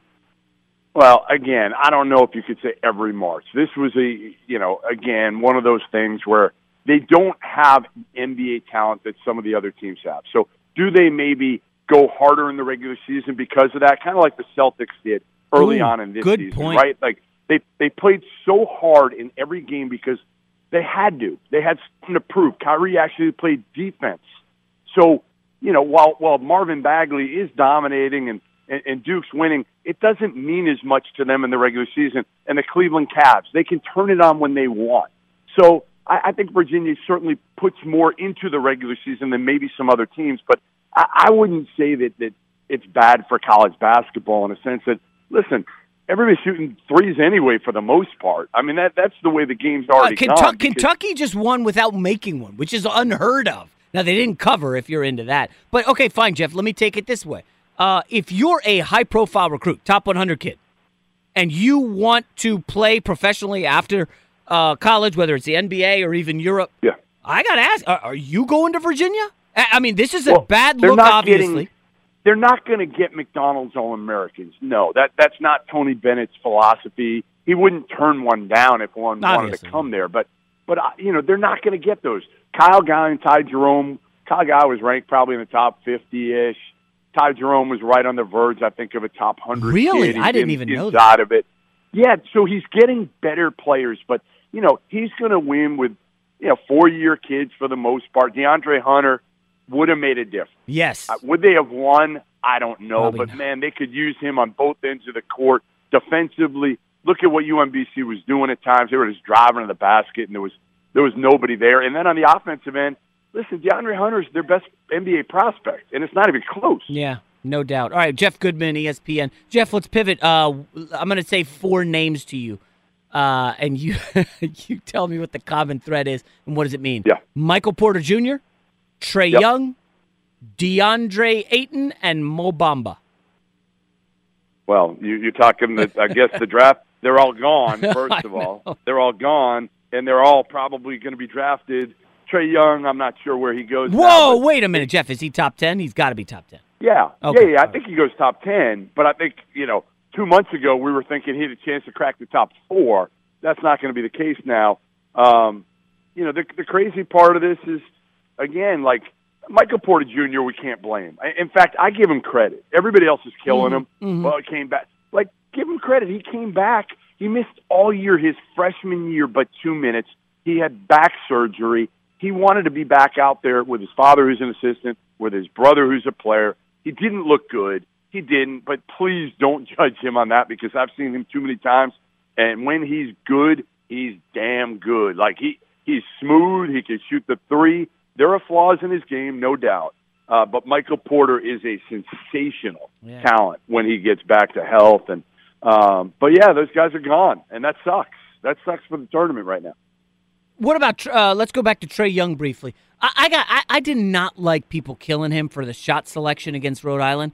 I mean, he made some basketball plays where he got the ball to his teammate in a good spot, and they missed a bunch of shots. He's all they got. It, it to me, it's, it's right. chicken bleep to get on Trae Young's case for for questionable shots in the second half when he's been taking and making those all season. You're a thousand percent right. That that's how they got there. Early in the year, he made them, and if he makes one of those final two in overtime, we're, we're talking about how great Trae Young is, and he should take more of those. So I, I'm with you. I mean, this is a kid that's shown the ability uh, not only to score 40 in a given night, but get 15 or 20 assists on a given night too. There was a stretch. I, I'm I'm in Pittsburgh, so I was here for it, where he was just dominant in picking that defense apart Yeah. uh, of Rhode Island. So I, I love him because he can do both. Now, again, I talked to his dad the other night here, and, and his dad said, "Yeah, we know he's got to get stronger before he goes to the next level and all this." He said, "But but this was never the plan." He said, "Like we thought maybe maybe he he'd be gone after his sophomore year." Probably be lucky, you know, go after his junior year, but never in a million Yeah. years did they think this would happen. It's crazy, Jeff. You know, I do that top 50 players in college basketball list every Yeah. summer. You didn't have him on there. No, and and here's the thing. Nobody I know did. people are killing me for that. Hey, Uh, like CBS does a list, ESPN, That's Basketball stupid. Reference. Yeah. Nobody had him. Nobody had Trae Young. But by the way, we can agree he's got to go to the NBA. Do not stick around. Has to go. Okay, Has we- to go. look at He will- Miles Bridges. He will go. Yeah. Yeah, he will. Look at Miles Bridges, man. I love Miles Bridges. He averaged like 16.9 last year. Uh, he's averaging the exact same, shooting almost the same. You've seen no real growth and development in his game. And I like Miles Bridges, but when you're hot, you got to go. Right? Yeah, Robert Williams. Robert Williams, an even better example from Oh, Texas that's A&M, right. right? Yeah, yeah, yeah. I mean, he, he came back and he would have been a lottery pick. He'll go. They'll both go at the same spot for the most part. I think within three to five spots. Miles Bridges and Robert Williams, a freshman Okay. last year from Texas A&M. But you're right. When you when you hit it, it's hard right now to come back if you're a lottery pick. Right. Most kids, in fact, it's changed so much over the years, Jason. Now it's honestly, if you're a first rounder, you're gone. You gotta go. And, and Yeah. even some kids, it's if you're a guaranteed second, like early second rounder, and you get guaranteed money. A lot of them go then. Remember the kid Frank Jackson at Duke, the uh, the the Sure. point guard. So my kid is opening basketball uh, cards, and they, they're like uh, Frank Jackson. My my kid asked, "Who's Frank Jackson?" And I, I had to think about it. I was like, "Is that the guy from Duke? Is he in the league?" I don't even know if he's in the NBDL or what. It might be on the Jazz. He was hurt. Oh, he was hurt. Okay. Yeah, he he was hurt. But imagine if he was at Duke right now. I mean, they Imagine, would be lights out, like but it- Duke would. Yeah. They'd win it all if they had Frank Jackson on this team right now. I, I really believe they would cut down the nets and win it all. But I can't blame him for going and chasing money. All right, so Jeff, let's go to today's games real quick. Um, does Alabama have any chance to upset Villanova? I just want to say, uh, Trae Young had a weak supporting cast. Collin Sexton has some guys that can go. Uh, the kid Donta Hall, the kid Petty, Yeah. these guys can play. And, and we don't see them enough because what? Why? Collin Sexton dribble, dribble, dribble, dribble, dribble, shoot, shoot, shoot, shoot, shoot. Right. He needs to move the basketball. He's a he's a ridiculous talent. He's just got to learn. I mean, the other day Petty went off. Yeah. He could shoot the hell out of the ball. I mean, like they got to. He's got to move the ball. Sexton does and trust his teammates more because otherwise they stand around. Yeah. Then they don't defend. Sexton really doesn't defend. The kid I love is Herb Jones. He doesn't do a lot offensively, but watch him. He'll he'll be a lottery pick to me in, in the next year. or two. Wow, Her- are you serious? Now that's I got to Yep, I got to plead him. ignorance. I watched that game. I was heavily invested in Alabama. I don't know who Herb Jones is. I'm not going to lie to you. Watch watch him today, especially on the defensive end, Okay. and his offense will come. So can they beat Villanova? No, I don't think so. All right, I, see, how about this? I don't trust Sexton. I don't trust. Him well, listen, man, Jeff. player. Down the stretch, he would not let Alabama lose that game. He was No he was a beast. No, no. Listen, he can take over a game. He's fearless. He's tough.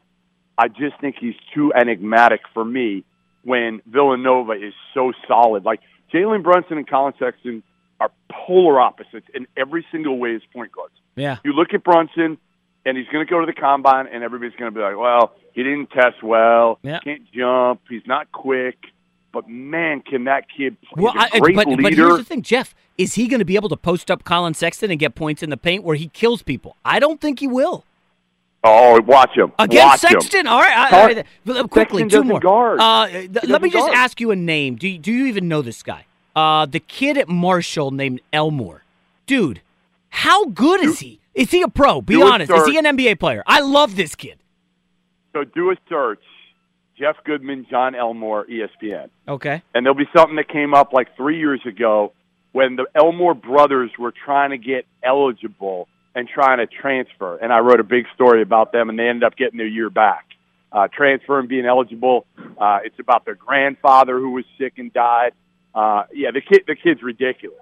He's ridiculous. He is And an awesome. T- I, I think they can shock West Virginia. I don't know. It's a big rivalry. All right, Jeff, we got to run. I could do this for an hour. Good stuff as usual. Enjoy the games, Jeff Goodman. Yes. You got him, man. Uh, great stuff from Jeff Goodman. You guys can sense it that I could do a lot on college hoops. Like I wa- I do nothing but watch these games the last two days. I didn't watch as much during the season as I like to. Uh, all right, big lead, Fox Sports Radio. I, I, Jeff mentioned something on the one and dones. I got to touch on that next. The big lead, Fox Sports Radio. Gosh, I, I, it's just this is wild that we've gone almost two hours here. Haven't talked LeBron James whatsoever. Haven't talked NBA at all. Yay. This is what the NCAA tournament and the NBA draft uh, and the NFL draft can do. I just uh, listen. NBA regular season. I mean, Nick, did you look at the Warriors? By the way, Steph Curry's out. Clay's out, Durant's out for like two weeks. The Warriors are locked into the number two spot. They're not getting the number one. They lost to the Kings last time. And Quinn Cook played like 40 minutes and scored like a bunch of points. They don't even care. I, I had a good Warriors take uh, ab- about how they had to cancel practice the day after Steph Curry's birthday because everybody was hungover. Practice. And, and I, I, it's just there's just so much more interesting stuff out there. Uh, Lakers took a tough L last night. Did you watch it? I didn't see a second. I didn't even know the game was happening. You know, I was actually at a hockey game last night, but I was Whoa! watching on my phone. Or Whoa! watching on my phone. you but- went to a hockey game I know. in the middle of the NCAA tournament? Uh, you, Jason, you know I'm not a March Madness guy. You know, you know I Uh, love uh, hoops, Nick, but Nick, all right. I know turn off, turn off your that. mic. Turn off your. Right. Not a March Madness guy. What the hell are you talking about? wake me up in the Final Four. Sorry. Greatest sporting event of the year. Well, I, I, the World Cup is this year. I'm in the minority. Oh, no one cares about that. Nobody cares about the World Cup. Now USA's not in it. No, I, I come on, dude. It, it's on Fox, Nick. Stop. I know. Come on. I know. Um, all right. Jeez, Nick. Now I'm all rattled.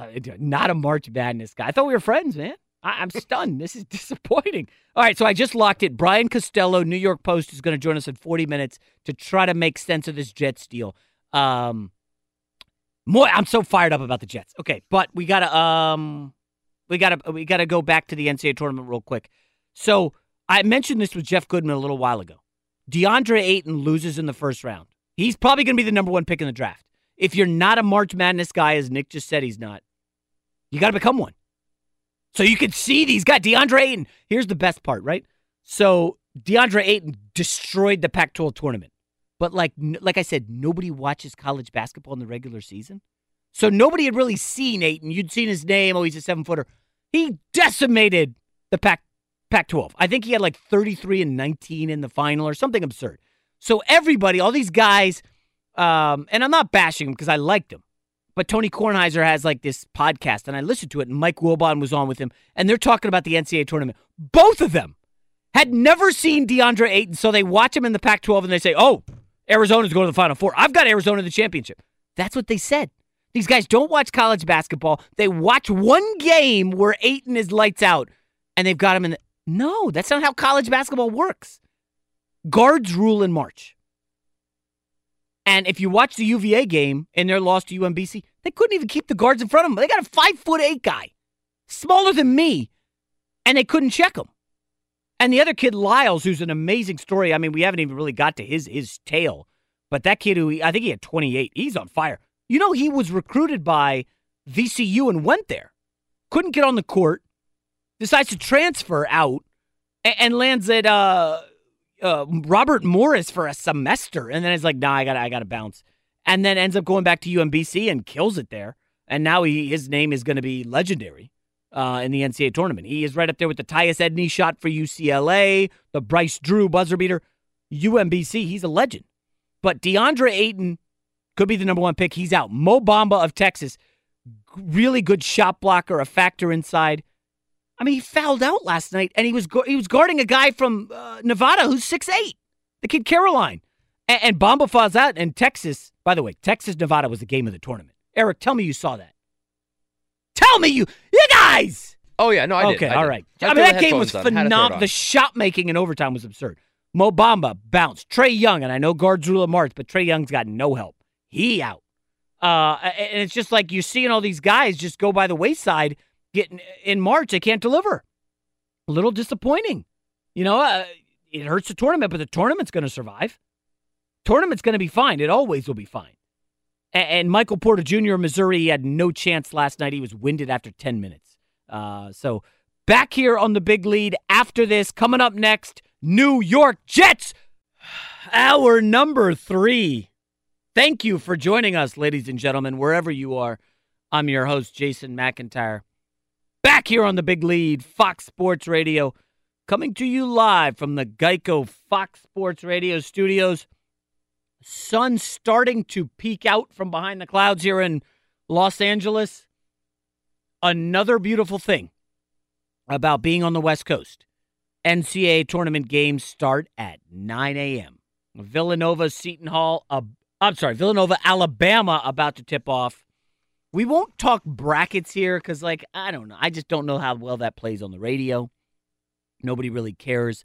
I will say this I'm a 15 bracket guy. Yes. I will enter 10 bracket pools, put down a lot of money, picks mix up my picks. Yes, I had Virginia winning in one of them. Yes, I had Arizona winning in one of them. But by and large, my picks are still alive. I'm more into the game by game uh, wagering, if you will. I mean, there's so much to love about this tournament. In game wagering is fun, especially with UMBC last night. I mean, the, the the the highs and lows were wild. A lot of fun with the NCAA tournament. I will try to do a radio show with while watching Collin Sexton versus Jalen Brunson. And, of course, monitoring the NFL because holy hell, the New York Jets just did the damn thing. Jets move up to third in the draft. That's the big news this morning. That has trumped the UMBC Virginia news. And, yep, yep, yep, yep, yep, yep. Futility, thy name is New York Jets. We know they've struggled. They have not been able to find a franchise quarterback for decades. If you want to call Namath a franchise quarterback, go right ahead. He did win them a Super Bowl in the Stone Age, uh, and they haven't had a franchise quarterback as long as I've been alive. I happen to be a Jets fan. I was born in New York. Um, my, my, my sports friends who are also NFL fans always say, dude, you picked the wrong team. Why did you just pick the Giants? And I was like, well, everybody liked the Giants when I started to get into football. I'm not going to follow the crowd. I've never followed the crowd. I've never done that in journalism. I've never done that in rooting interests. I mean, heck, I'm a guy who uh, basically is a career outsider. And I kind of use that as my calling card to get where I am. I- I'm going to view things differently. I love this trade for the Jets. I took the temperature of the deal online. Uh, Eric, how much, Eric and Nick, I don't know how much you guys have been reading on, on social media about this Jets deal. I- in a sentence, are they getting hammered for this or are they being praised? I think. I mean, I don't know. It, I think they're being praised by. It's. I mean, it's the social media, so you're going to see the backlash and you see people are loving it. Um, but I think for the most part, that people are saying it was a little pricey. But I mean, you're moving up to for a number two pick. Exactly. Listen, that's what you got to do. You don't have a franchise quarterback. You've got to trade up and get one. You don't have a front office that can reliably deliver good quarterbacks in the middle rounds and late first. You got to trade up. And I'm going to remind everybody the last time the New York Jets traded up for a quarterback, it worked out pretty good. They went up and got Mark Sanchez drafted him fifth overall in 2009. As a rookie, Mark Sanchez played the AFC title game. In his second year, uh, actually, Nick, as a rookie, you know Sanchez went into San Diego at the time and beat the Chargers. Thank you for reminding me. Shonn Greene with a memorable touchdown run. I'll never forget this highlight because we put it on the big lead at the time and it did monster traffic. On Shonn Greene's touchdown run, Antonio Cromartie comes up from the side and he he was basically a pile inspector. He didn't want to make a tackle. Shonn Greene didn't actually go down and then he busted through the pack and went for the score. And, and so the Jets ended up getting to the AFC title game. They got smoked by Peyton Manning. Uh, it was a close game in the first half. Jets briefly led. Um, next year, again, just one year after the big trade, Jets are back in the AFC title game. Now, this was a special run. They beat Peyton Manning in the first round, his last game in the playoffs with the Colts. They won on the road. Then the Jets went into Foxborough and beat Tom Brady. Awesome game. And then they lost to Big Ben in the AFC title game. I mean, imagine if Mark Sanchez had got to a Super Bowl beating Peyton, Brady, and Big Ben in a row. That would have been historic. Okay? But that trade worked. Now, after that, you know, the Jets front office was a, was a dumpster fire. They made bad move after bad move and bungled it. They didn't know who to keep. They made bad draft picks. I mean, the year uh, the year after that, their number one pick was Kyle Wilson. I, I kind of liked him at the time out of Boise. He was a bust.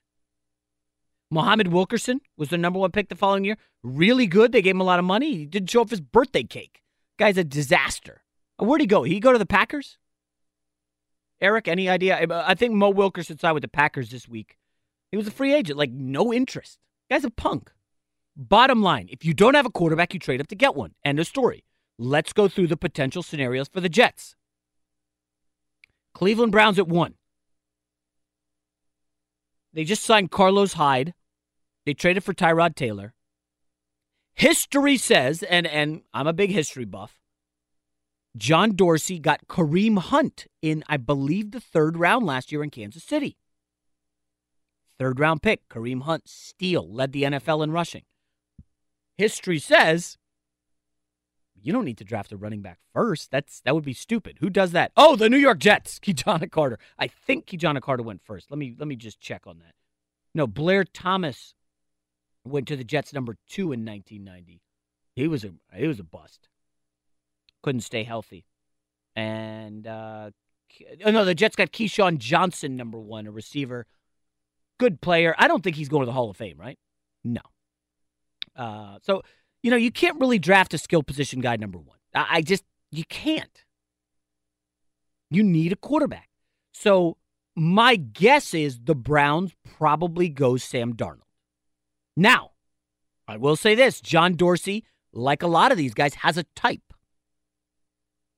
big, strapping, huge arm.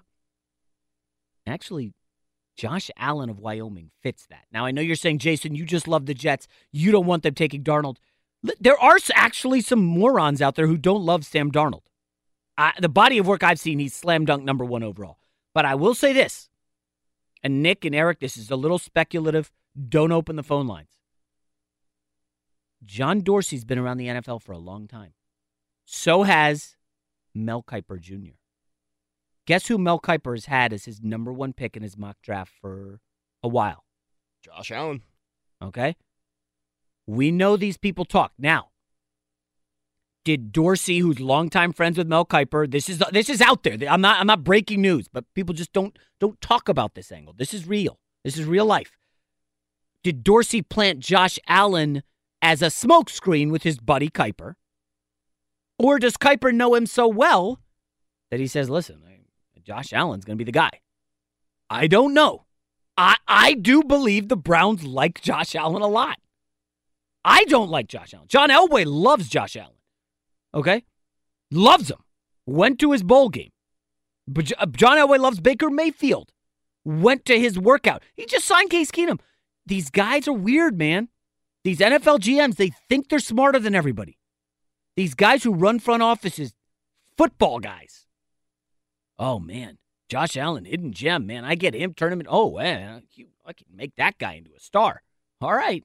56% completions. It's funny. People say Lamar Jackson can't complete passes, he can't read defenses. He completed 57% last year. For his career at Wyoming, Josh Allen was 56%. Okay, so let's say they go Darnold 1. What do the Giants do at 2? And and this is a big question because as I've been saying here for about since the trade broke, we know they love Saquon Barkley. Everybody loves Saquon Barkley. Immensely talented. However, I said on this show either last week or two weeks ago, I believe the Saquon Barkley stuff is a smokescreen because they need a quarterback. But you've got to be careful how you frame the Giants need a quarterback. Because what happened last year? Eli Manning got all sensitive. The fans said, You can't bench the two time Super Bowl winner. And, and Eli was almost in tears in the locker room. They had to end up firing the coach and firing the GM who kind of benched Eli. It's an it was ugly. So they had to get a new coach, a new GM, and notice there's no quarterback talk. It's we got a left tackle. Odell's going to be healthy. Eli's only 37. His brother, Peyton, played till he's 40. Peyton Manning's 41. Drew Brees, how old is Drew Brees? 40? He's got to be up. He's 39. 39. Quarterbacks are staying longer. They're healthier. All right. Are the Giants talking themselves into Eli and we don't need Sam Darnold? And two years ago, we were a playoff team? And we could just get back there. We need somebody to help us, or do the Giants open the bidding for number two? I don't know. There's there's options, but I'll tell you this: How's the Giants fan base going to handle Saquon Barkley there at two, and they trade out of it because somebody else wants a quarterback? I, you know me, I'm not a huge skill position guy. I, I've said on this show many times I would trade Odell Beckham. People laugh. People got all angry. Oh, you know what people are coming around on now all of a sudden? Well, you know, Odell, it's not about that video. It's not. It's when Odell Beckham said last year on the eve of training camp, because he wanted to be the story hey, I want to be the highest paid player in the NFL. That's what he said. He wants that. He wants that. He wants to be the story. So now what happens uh all of a sudden? This week, story breaks. Uh, NFL Network had it. Odell Beckham. I want to be the highest paid wide receiver in the league. I want 20 million a year. Well, Antonio Brown doesn't make that. Uh, nobody makes that. I want 20 million. I'm telling you guys, this guy is so greedy and self-centered. He's so all about the money. Nike is his boss right now, okay? Because Nike's paying him the, mo- the mo- more money than the Giants are. Odell Beckham's all about the Benjamins. I I'm going to repeat it. I would trade Odell Beckham. He is a headache you don't want. New GM, you got a big problem. In New York, you got the media plays a big factor. You got the fans, a big factor. This isn't Jacksonville where you can make a move and it's like, oh, okay, they're doing this. This is New York, media capital of the United States. The scrutiny is massive. The Giants have to be careful here too, and I think the Jets are sitting pretty. In a perfect world, they get Sam Darnold. I would settle for Josh Rosen. And then the question becomes, well, Jason, if Darnold and Rosen go one two, what do you do at three? And uh, I, I can't believe I'm saying this. I, I would I would open the bidding if somebody wants to move. I would not take Josh Allen three. And I got to ask, uh, Saquon Barkley then sitting there at three. What do you do? There are so many options. The NFL draft, never a dull moment. All right, coming up next here on the big lead, Fox Sports Radio, we got to get in some NBA. We have to, just a little bit. Uh, Seton Hall, I'm sorry, not Seton. Why do I keep saying Seton Hall? Villanova and Alabama have tipped off. We're two minutes in. Villanova's up 2 nothing. Ugly start. Um, but I, I, need to talk about what happened on the bench in Cleveland this week. Didn't Nick? Did you see that? Oh yeah. I know people talking about the uh, LeBron dunk over Nurkic, which was insane. That was, I think, the best dunk of his career. Mm. It him was, over Terry. Never. Oh, him over Jason Terry. yeah, Miami. but Jason Terry's six two. I could jump over Jason. Well, I know, but just I don't know. This was violent over a six ten guy. The photos are incredible. Everybody's talking about the dunk. Well, again, we like to challenge you on this show. Did you see what happened on the bench? And I'm I'll leave you with this tease. We're going to talk about LeBron next. Do you know who LeBron heaped praise on last week when he was out here in L.A.? Nick, do you remember? Certain coach. We'll talk about that. NCAA tournament, New York Jets. It's all popping, folks. The big lead on Fox Sports Radio. Oh gosh. I guess you guys are used to this Lonzo Ball rap song now. Nick rocks this every single week. You thought I forgot. And my reaction's always the same. Oh, here we go. So I do it. Uh, three for 15 last night. Was that what it was for Lonzo? Yeah, he's in, a, he's in a bit of a funk right now. It's fine. Uh, quick update Villanova 5, Seton Hall 3. I know that doesn't sound interesting, but uh, all of Villanova's points early came from this their big guy, Omari Spellman. Offensive rebound, put back. He got two fouls. He's going to be sitting for a while. He's going to be sitting down for a while. I'm telling you, Alabama can hang in the first half. I gave this out earlier on the show. If you like money and you like winning money and maybe going on vacations, then you listen to my picks. I gave out Alabama first half, and they're breaking the press with ease. They got good guards. They're going to be able to hang around. I mean, can they win? Sure. I mean, hell, UMBC just won last night. So now we're tied at five. I'm telling you, keep an eye on Collin Sexton. He is going to be a point guard in the NBA very soon. Very, very soon. All right, so I told you guys I would talk about LeBron because I know, listen, the Jets are the story. We've done a lot of Jets. We're going to do more Jets. We got Brian Costello of the New York Post coming up here in seven minutes. I just wanted to talk about LeBron because of what happened. Okay? So the Lakers uh, beat the Cavs. You know, the Clippers beat the Cavs. Cavs are struggling. Cleveland goes to Portland. Okay? LeBron says, hey, Damian Lillard, this guy's an MVP. You give me Damian Lillard, I'll show you what, you know, uh, something along the, do you know the exact quote, Nick?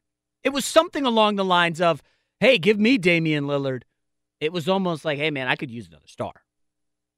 And LeBron happens in the game. You know, he's playing well. He dunks all over Nurkic. It's one of the nastiest dunks of his career. I think it's number one. And like the bench freaked out, everybody freaked out. That's all anybody was talking about. But buried in that game, LeBron comes out of the game late, I think it's fourth quarter, goes to the bench, and Ty Lue says something, and LeBron says something, and there's like five people sitting between them, and they're jawing back and forth, like yelling. And and and what I loved here is when you look at the Cleveland bench when LeBron and Lue were yelling at each other, and I, we have the video on the front of the biglead.com. Look at the players in between LeBron and Lue. There's like four or five players separated. None of them looks at anybody. They just stare forward like, oh. It was awkward. Very awkward. I mean, it's the kind of thing where you see it and you're like, It's almost as if like when you when you're a kid and your parents are fighting in the front seat, and you're just kind of like looking at the floors, like when is this going to be done? It was strange. And I think LeBron got the last word in. And, of, you know, it, it was one of those where you're like, okay. But after the game, all it was was the LeBron dunk. Nobody's talking about this moment.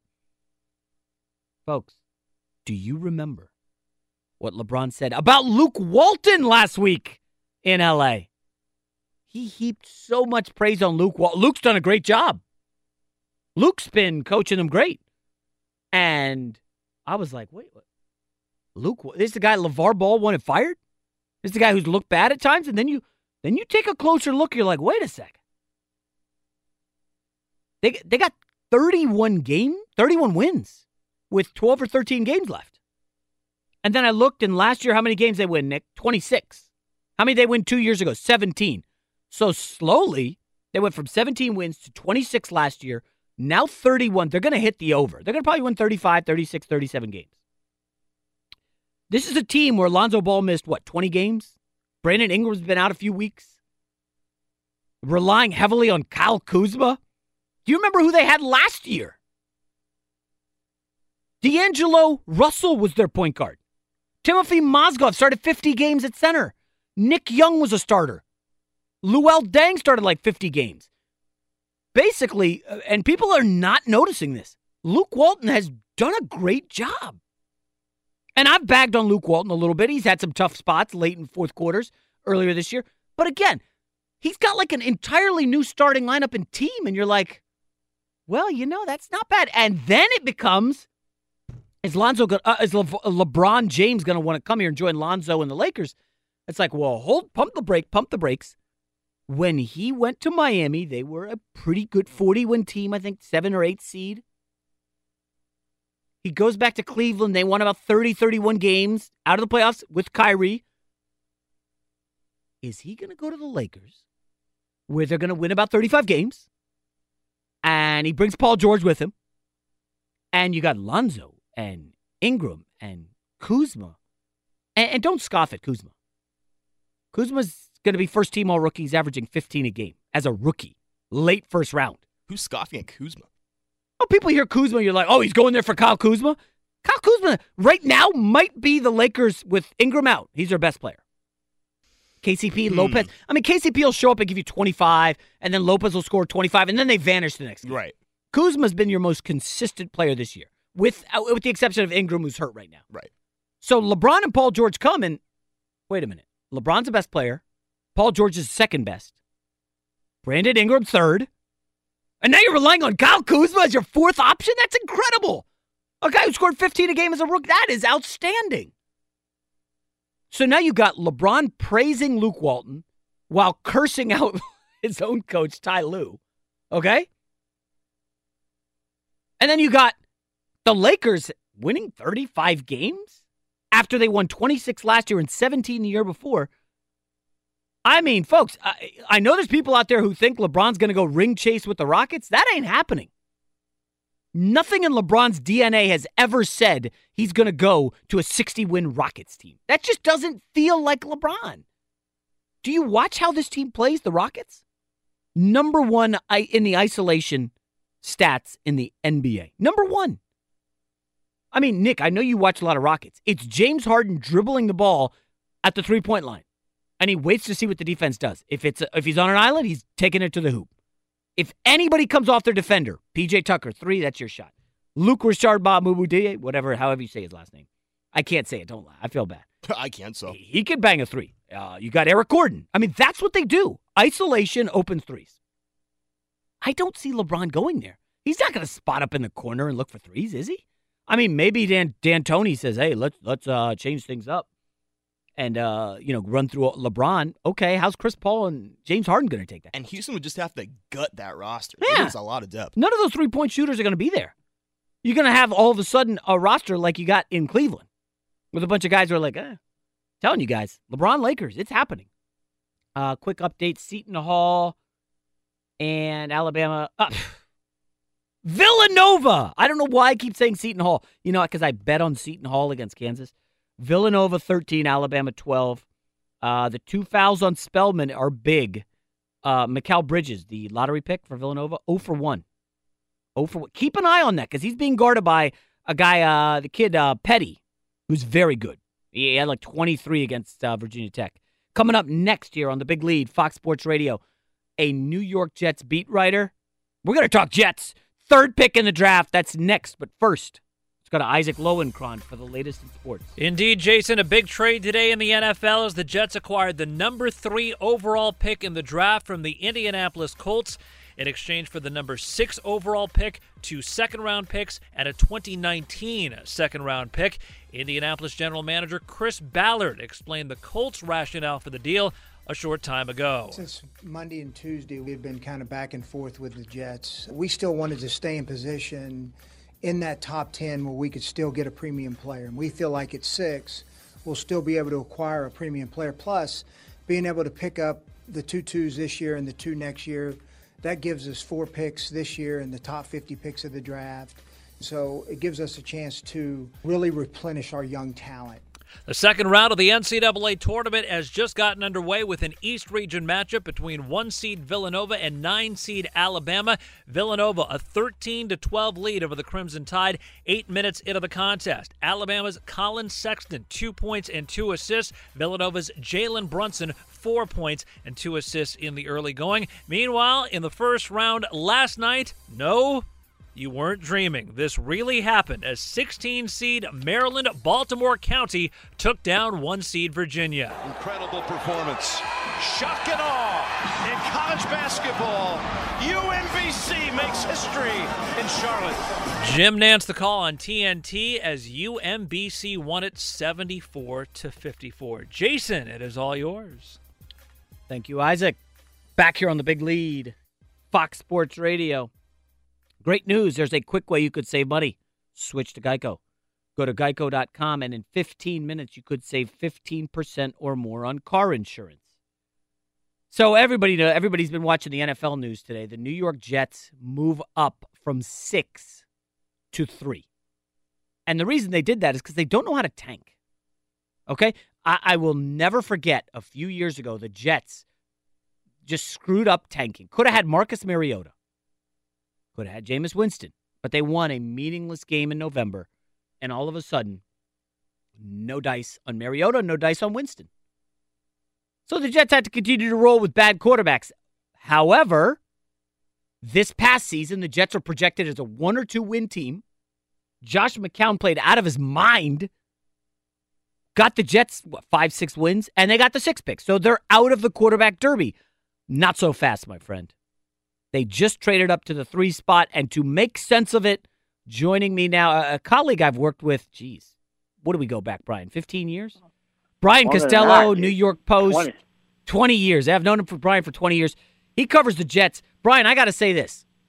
Let me start here. Kirk Cousins, you know, the big fish in free agency. I guess the Jets made their pitch. They struck out. And a couple days after Kirk Cousins decides, the Jets move up to the third pick. Does that mean, Brian, that they're definitely 1,000% confident they're going to get their guy with the third pick in the draft? I don't think that they they know who their guy is yet, Jason. I think this is moving up to make sure that they can get one of the guys. You know, I, I think uh, it's probably too too early in the process for them to have just one quarterback in mind, and getting to number three is not going to assure you of getting that quarterback. But they might view this draft like the 2004 draft, and with Eli, Roethlisberger, and Rivers, you know, you can't go wrong with one of the three. Good point. And now they're in a position to get one of those three. I All think that's what this tells you. But Brian, here's where I get a little worried. Okay, you keep saying three. I think it's two. I like Darnold. I like Rosen. I've seen nothing from Josh Allen to put him in that class. I mean, this is a guy who completed 56% of his passes at Wyoming. Yep. And, and and one of our guys at the Big Lead wrote about the yards per attempt and how that is a predictor of success in the NFL. And he was throwing nickel and dime stuff. Okay, he's not even throwing down the field. And I don't want to hear about one game against Central Michigan. If the Jets did this and have to settle for Josh Allen, is this a win? Well, we'll find out. You know, I don't think any of us know. Um, you know, but I think by them moving up to three shows that they think there's three guys there. I think, you know, I'm sure they tried to move up to one and tried to move up to two, but probably would have had to pay a lot more to go up there. And I'm not sure those teams are willing to move right now. Yeah. Um, you know, and also, Jason, I thought of this too, right? The Giants are at two. And the big talk right now is do they take a quarterback or do they take Saquon Barkley? Right? You figure the Browns go quarterback.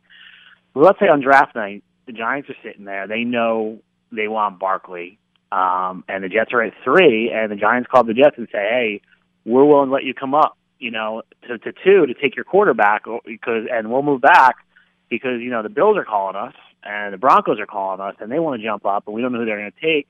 Maybe they- maybe like last year where San Francisco and Chicago flip picks for Ah. Chicago to get Trubisky, they do that and they go up and get this number, the second guy. You know, I don't think that's crazy.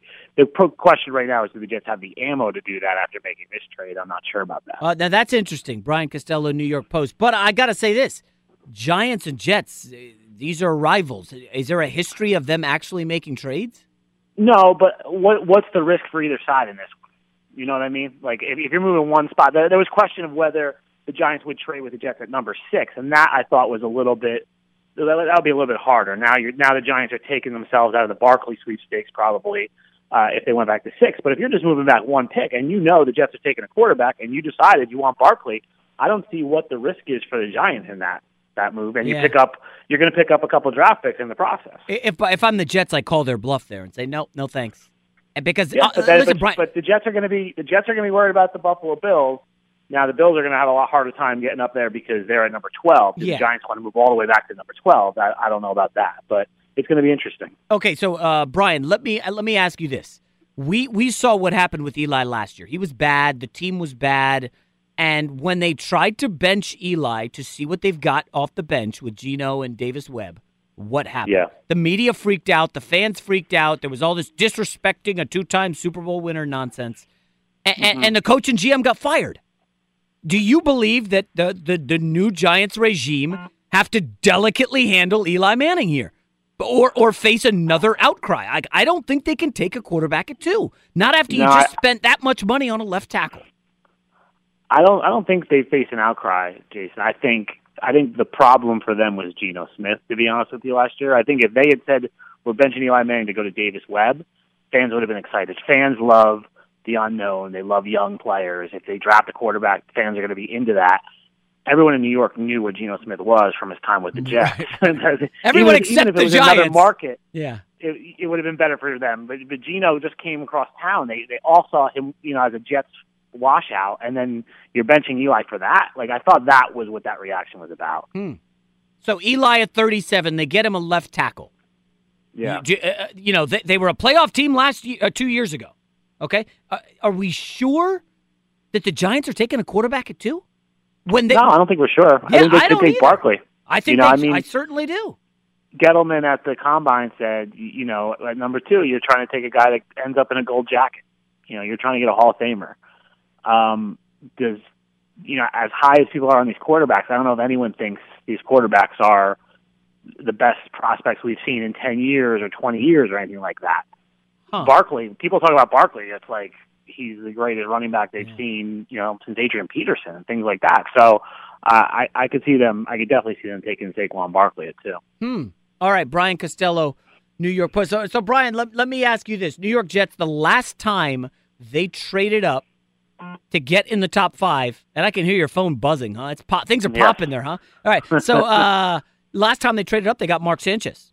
Went Yeah. to two AFC title games, but they kind of bungled the uh, salary cap after that, and basically the future, and it didn't work out. Uh, what's your guess here? Are, are, is this team ready if they get a quarterback to actually contend for the playoffs in the AFC where there isn't a lot of talent? Remember the Bills snuck in last year.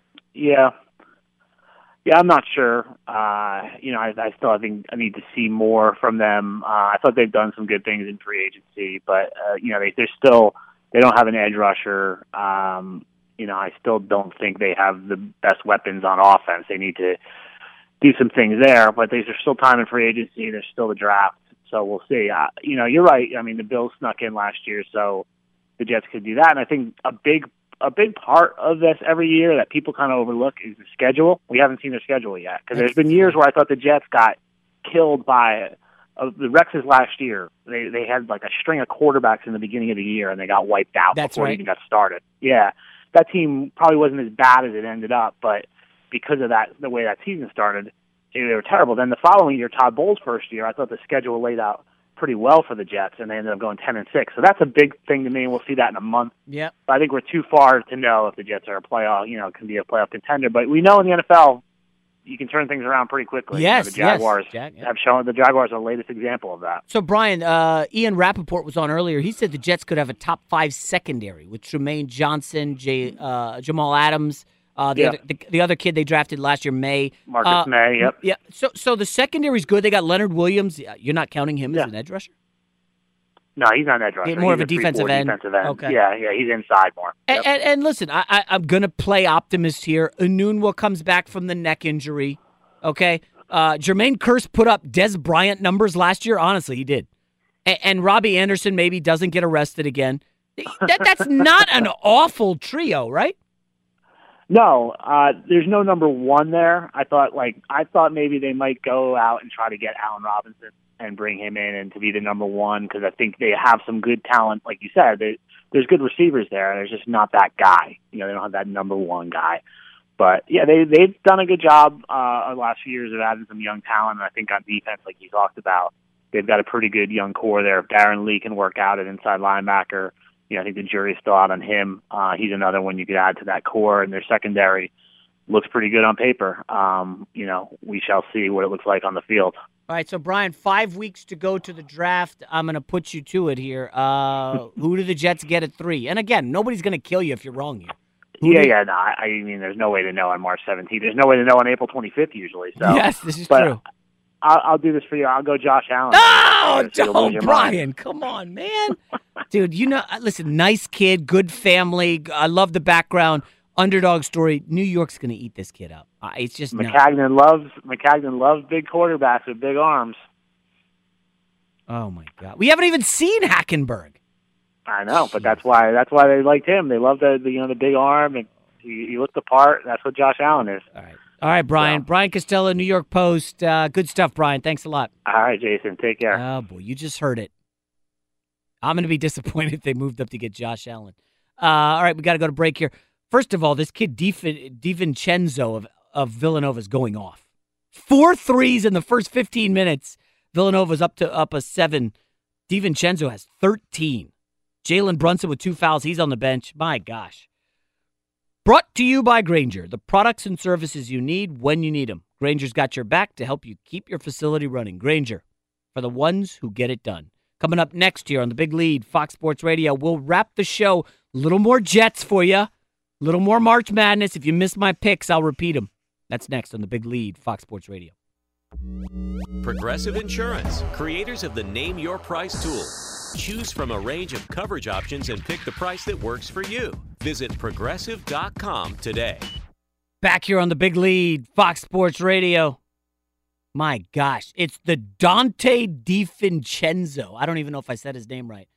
DiVincenzo show. He's got 15 in the first half for Villanova. I'm, I, Alabama's playing good. They just can't stop DiVincenzo. He just had a steal and layup. I mean, the guy looks like an NBA player. He's just like this scrawny white guy, maybe like six five, nice little wing player, and he's just dominating Alabama right now. Uh, early start. Bama, Bama's hanging tough. I gave out six and a half first half, Bama. Come on, Tide, get me there. Good slate of games today. Uh, let me see what else I gave out uh, on the show. Again, I, I did really well yesterday. And again, if you're in full degenerate mode like I am during the NCAA tournament, you can always just bet on games in the middle of the game. Like you can sense a run's coming, like Marshall. Marshall yesterday is playing Wichita State, and you can tell from the first five minutes that Marshall's dictating tone. Wichita State's rattled. They're off their game. and I and I in game bet Marshall, and they came through and won the game outright. I mean, you can see this stuff early. Yesterday, the other one, uh, Nevada, you just knew they had another run coming. Okay, very very tough team, and they fell behind by like 14 in the second half to Texas, and but you could just tell they, they're going to make it. They're too good. And you watching, they just shots weren't falling, and boom, they tear it on and win in overtime. Um, so it's just my favorite time of the year. You know that. March, greatest month on the sports calendar. I would say it's slightly better than November because you've now got NBA free agency, which is popping, NBA playoffs kind of winding down, and the tournament. Nothing touches the tournament. Nothing. Just four days where I don't leave the couch. I'm going to drive home today after this radio show here in a few minutes. I'm going to fire up March Madness. I'm going to go to my kid's birthday while watching March Madness on my phone if need be, because um, there are going to be some dads there. Uh, and then I'm going to come home watch games. That's what I'm going to do. That's what you do in March. It's amazing. It's it's just such a great time. And now with the Jets moving up to the third pick in the draft, I mean, hell, listen, I, I had a great take on the Patriots that I did not even get to work in the show. How much time we got, Nick? Can I can I get this fired off? I, I okay, I said this to Ian Rapoport earlier. So the Patriots let Amendola go. And what does Gronkowski send out on Instagram? Be free, all caps free, and happy. Okay? And you say, okay, that's nothing, no big deal. Dion Lewis was introduced by the Titans yesterday. He cried at the introductory press conference. He cried like tears. The video's online. Go watch it. Nobody's ever wanted me. Just being doubted all your life. And then the cryptic shot. They're going to feel the pain when they see the success I have. I- I'm telling you, Bill Belichick is ha- comes from that militant background, right? His dad was in World War II, uh, coached, I believe, at the U.S. Naval Academy for like 30 years. So Belichick grew up in that militant atmosphere. His mantra is, "Hey, I run the show, my way or the highway. Fall in line or see you." And I'm sorry, we're gonna have to make tough moves, tough love, deal with it, and and, and that can only work for so long. You can't treat guys like the way they treated Malcolm Butler in the Super Bowl. You can't do that. Nate Solder, great offensive lineman. Nope, we're not paying him. That's just what we do. A sayonara. So now Tom Brady gets in the locker room, looks around. Belichick has banned his trainer from the locker room. He can't go to practice. Gronkowski, eh, do I want to come back? Am I having fun? Is this fun anymore? And Brady's got to look around at the locker room, and I know they're winning and they go to the Super Bowl, and yeah, winning cures all. Okay, Brady's going to be 41 in August. He looks around the locker room. Yes, Julian Edelman's there. They got Hogan. But that rotating door's got to wear on you at some point. Culture matters. And I look at uh, at the at the Houston Rockets and what they've done with Chris Paul. You know the big story with Chris Paul, the reason it never worked in LA. I mean there are reasons, but Chris Paul said essentially, he told Lee Jenkins this in a great SI piece. You know, I tried to get the team together, get everybody on the same page, build like a family where we'd watch college football together on Saturdays and we'd go out to bowling night and all this stuff. Blake Griffin ain't having that, okay? Blake Griffin's going to Vegas for the weekend to hang out with the Jenners. He's going to Coachella. DeAndre Jordan's a seven foot star. He, he has aspirations to be in movies. Everybody's going their different ways, and Chris Paul could never get them in that family atmosphere. And he said it hurt. And so he goes to Houston, and guess what? Everybody in Houston's on the same page. They're all hanging out. They're buddies. They're buying into movie night. And what's going on in Houston? You can see the culture. They trust each other. Chris Paul's not yelling at guys in Houston, maybe not yet, the way he did with the Clippers. Remember how he'd yell at Blake Griffin and DeAndre Jordan? There's no yelling at anybody. They're having fun. They're a team. And I just look at the Patriots and I wonder hmm, Tom Brady lost his defensive coordinator, Matt Patricia, he's gone. Josh McDaniels can't go anywhere because he was ready to go and then reneged. Belichick looks around. I mean, you're losing your coaches, you're losing your players. I, I know they went out and got the kid uh, from the Falcons. I'm like, wait a minute. Is that the guy who sacked Dak Prescott six times? How the hell did he make the market? And then you start reading and you're like, okay, Adrian Clayborn, me first guy, wants all the money. Injury history. You know who else the Patriots signed? This went under the radar the last 24 hours. Jeremy Hill. You guys know who that thug is? And I can use the word thug when you look at his history. Look what he did at LSU. This guy's a total punk. So you're bringing that into your locker room. I'm telling you, Patriots, that culture is eroding. It's all downhill for the Patriots from here. All right, great show. The podcast will be up in 90 minutes. Come on, Alabama, get there for me. Have fun, folks. At Bet365, we don't do ordinary. We believe that every sport should be epic. Every home run, every hit, every inning, every play. From the moments that are legendary to the ones that fly under the radar. Whether it's a walk-off grand slam or a base hit to center field. Whatever the sport, whatever the moment, it's never ordinary at Bet365. 21 plus only must be present in Ohio. If you or someone you know has a gambling problem and wants help, call 1-800-GAMBLER. I'm Katya Adler, host of The Global Story. Over the last 25 years, I've covered conflicts in the Middle East, political and economic crises in Europe, drug cartels in Mexico. Now I'm covering the stories behind the news all over the world in conversation with those who break it. Join me Monday to Friday to find out what's happening, why, and what it all means. Follow the global story from the BBC wherever you listen to podcasts. Being a chef means keeping your cool in the kitchen.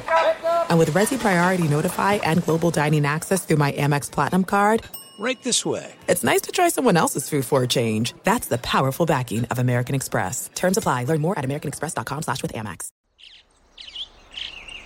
Getting ready to take on spring? Make your first move with the reliable performance and power of STIHL battery tools. From hedge trimmers and mowers to string trimmers and more, right now you can save $50 on select battery tool sets. Real STIHL. Offer valid on select AK system sets through June 16, 2024. See participating retailer for details.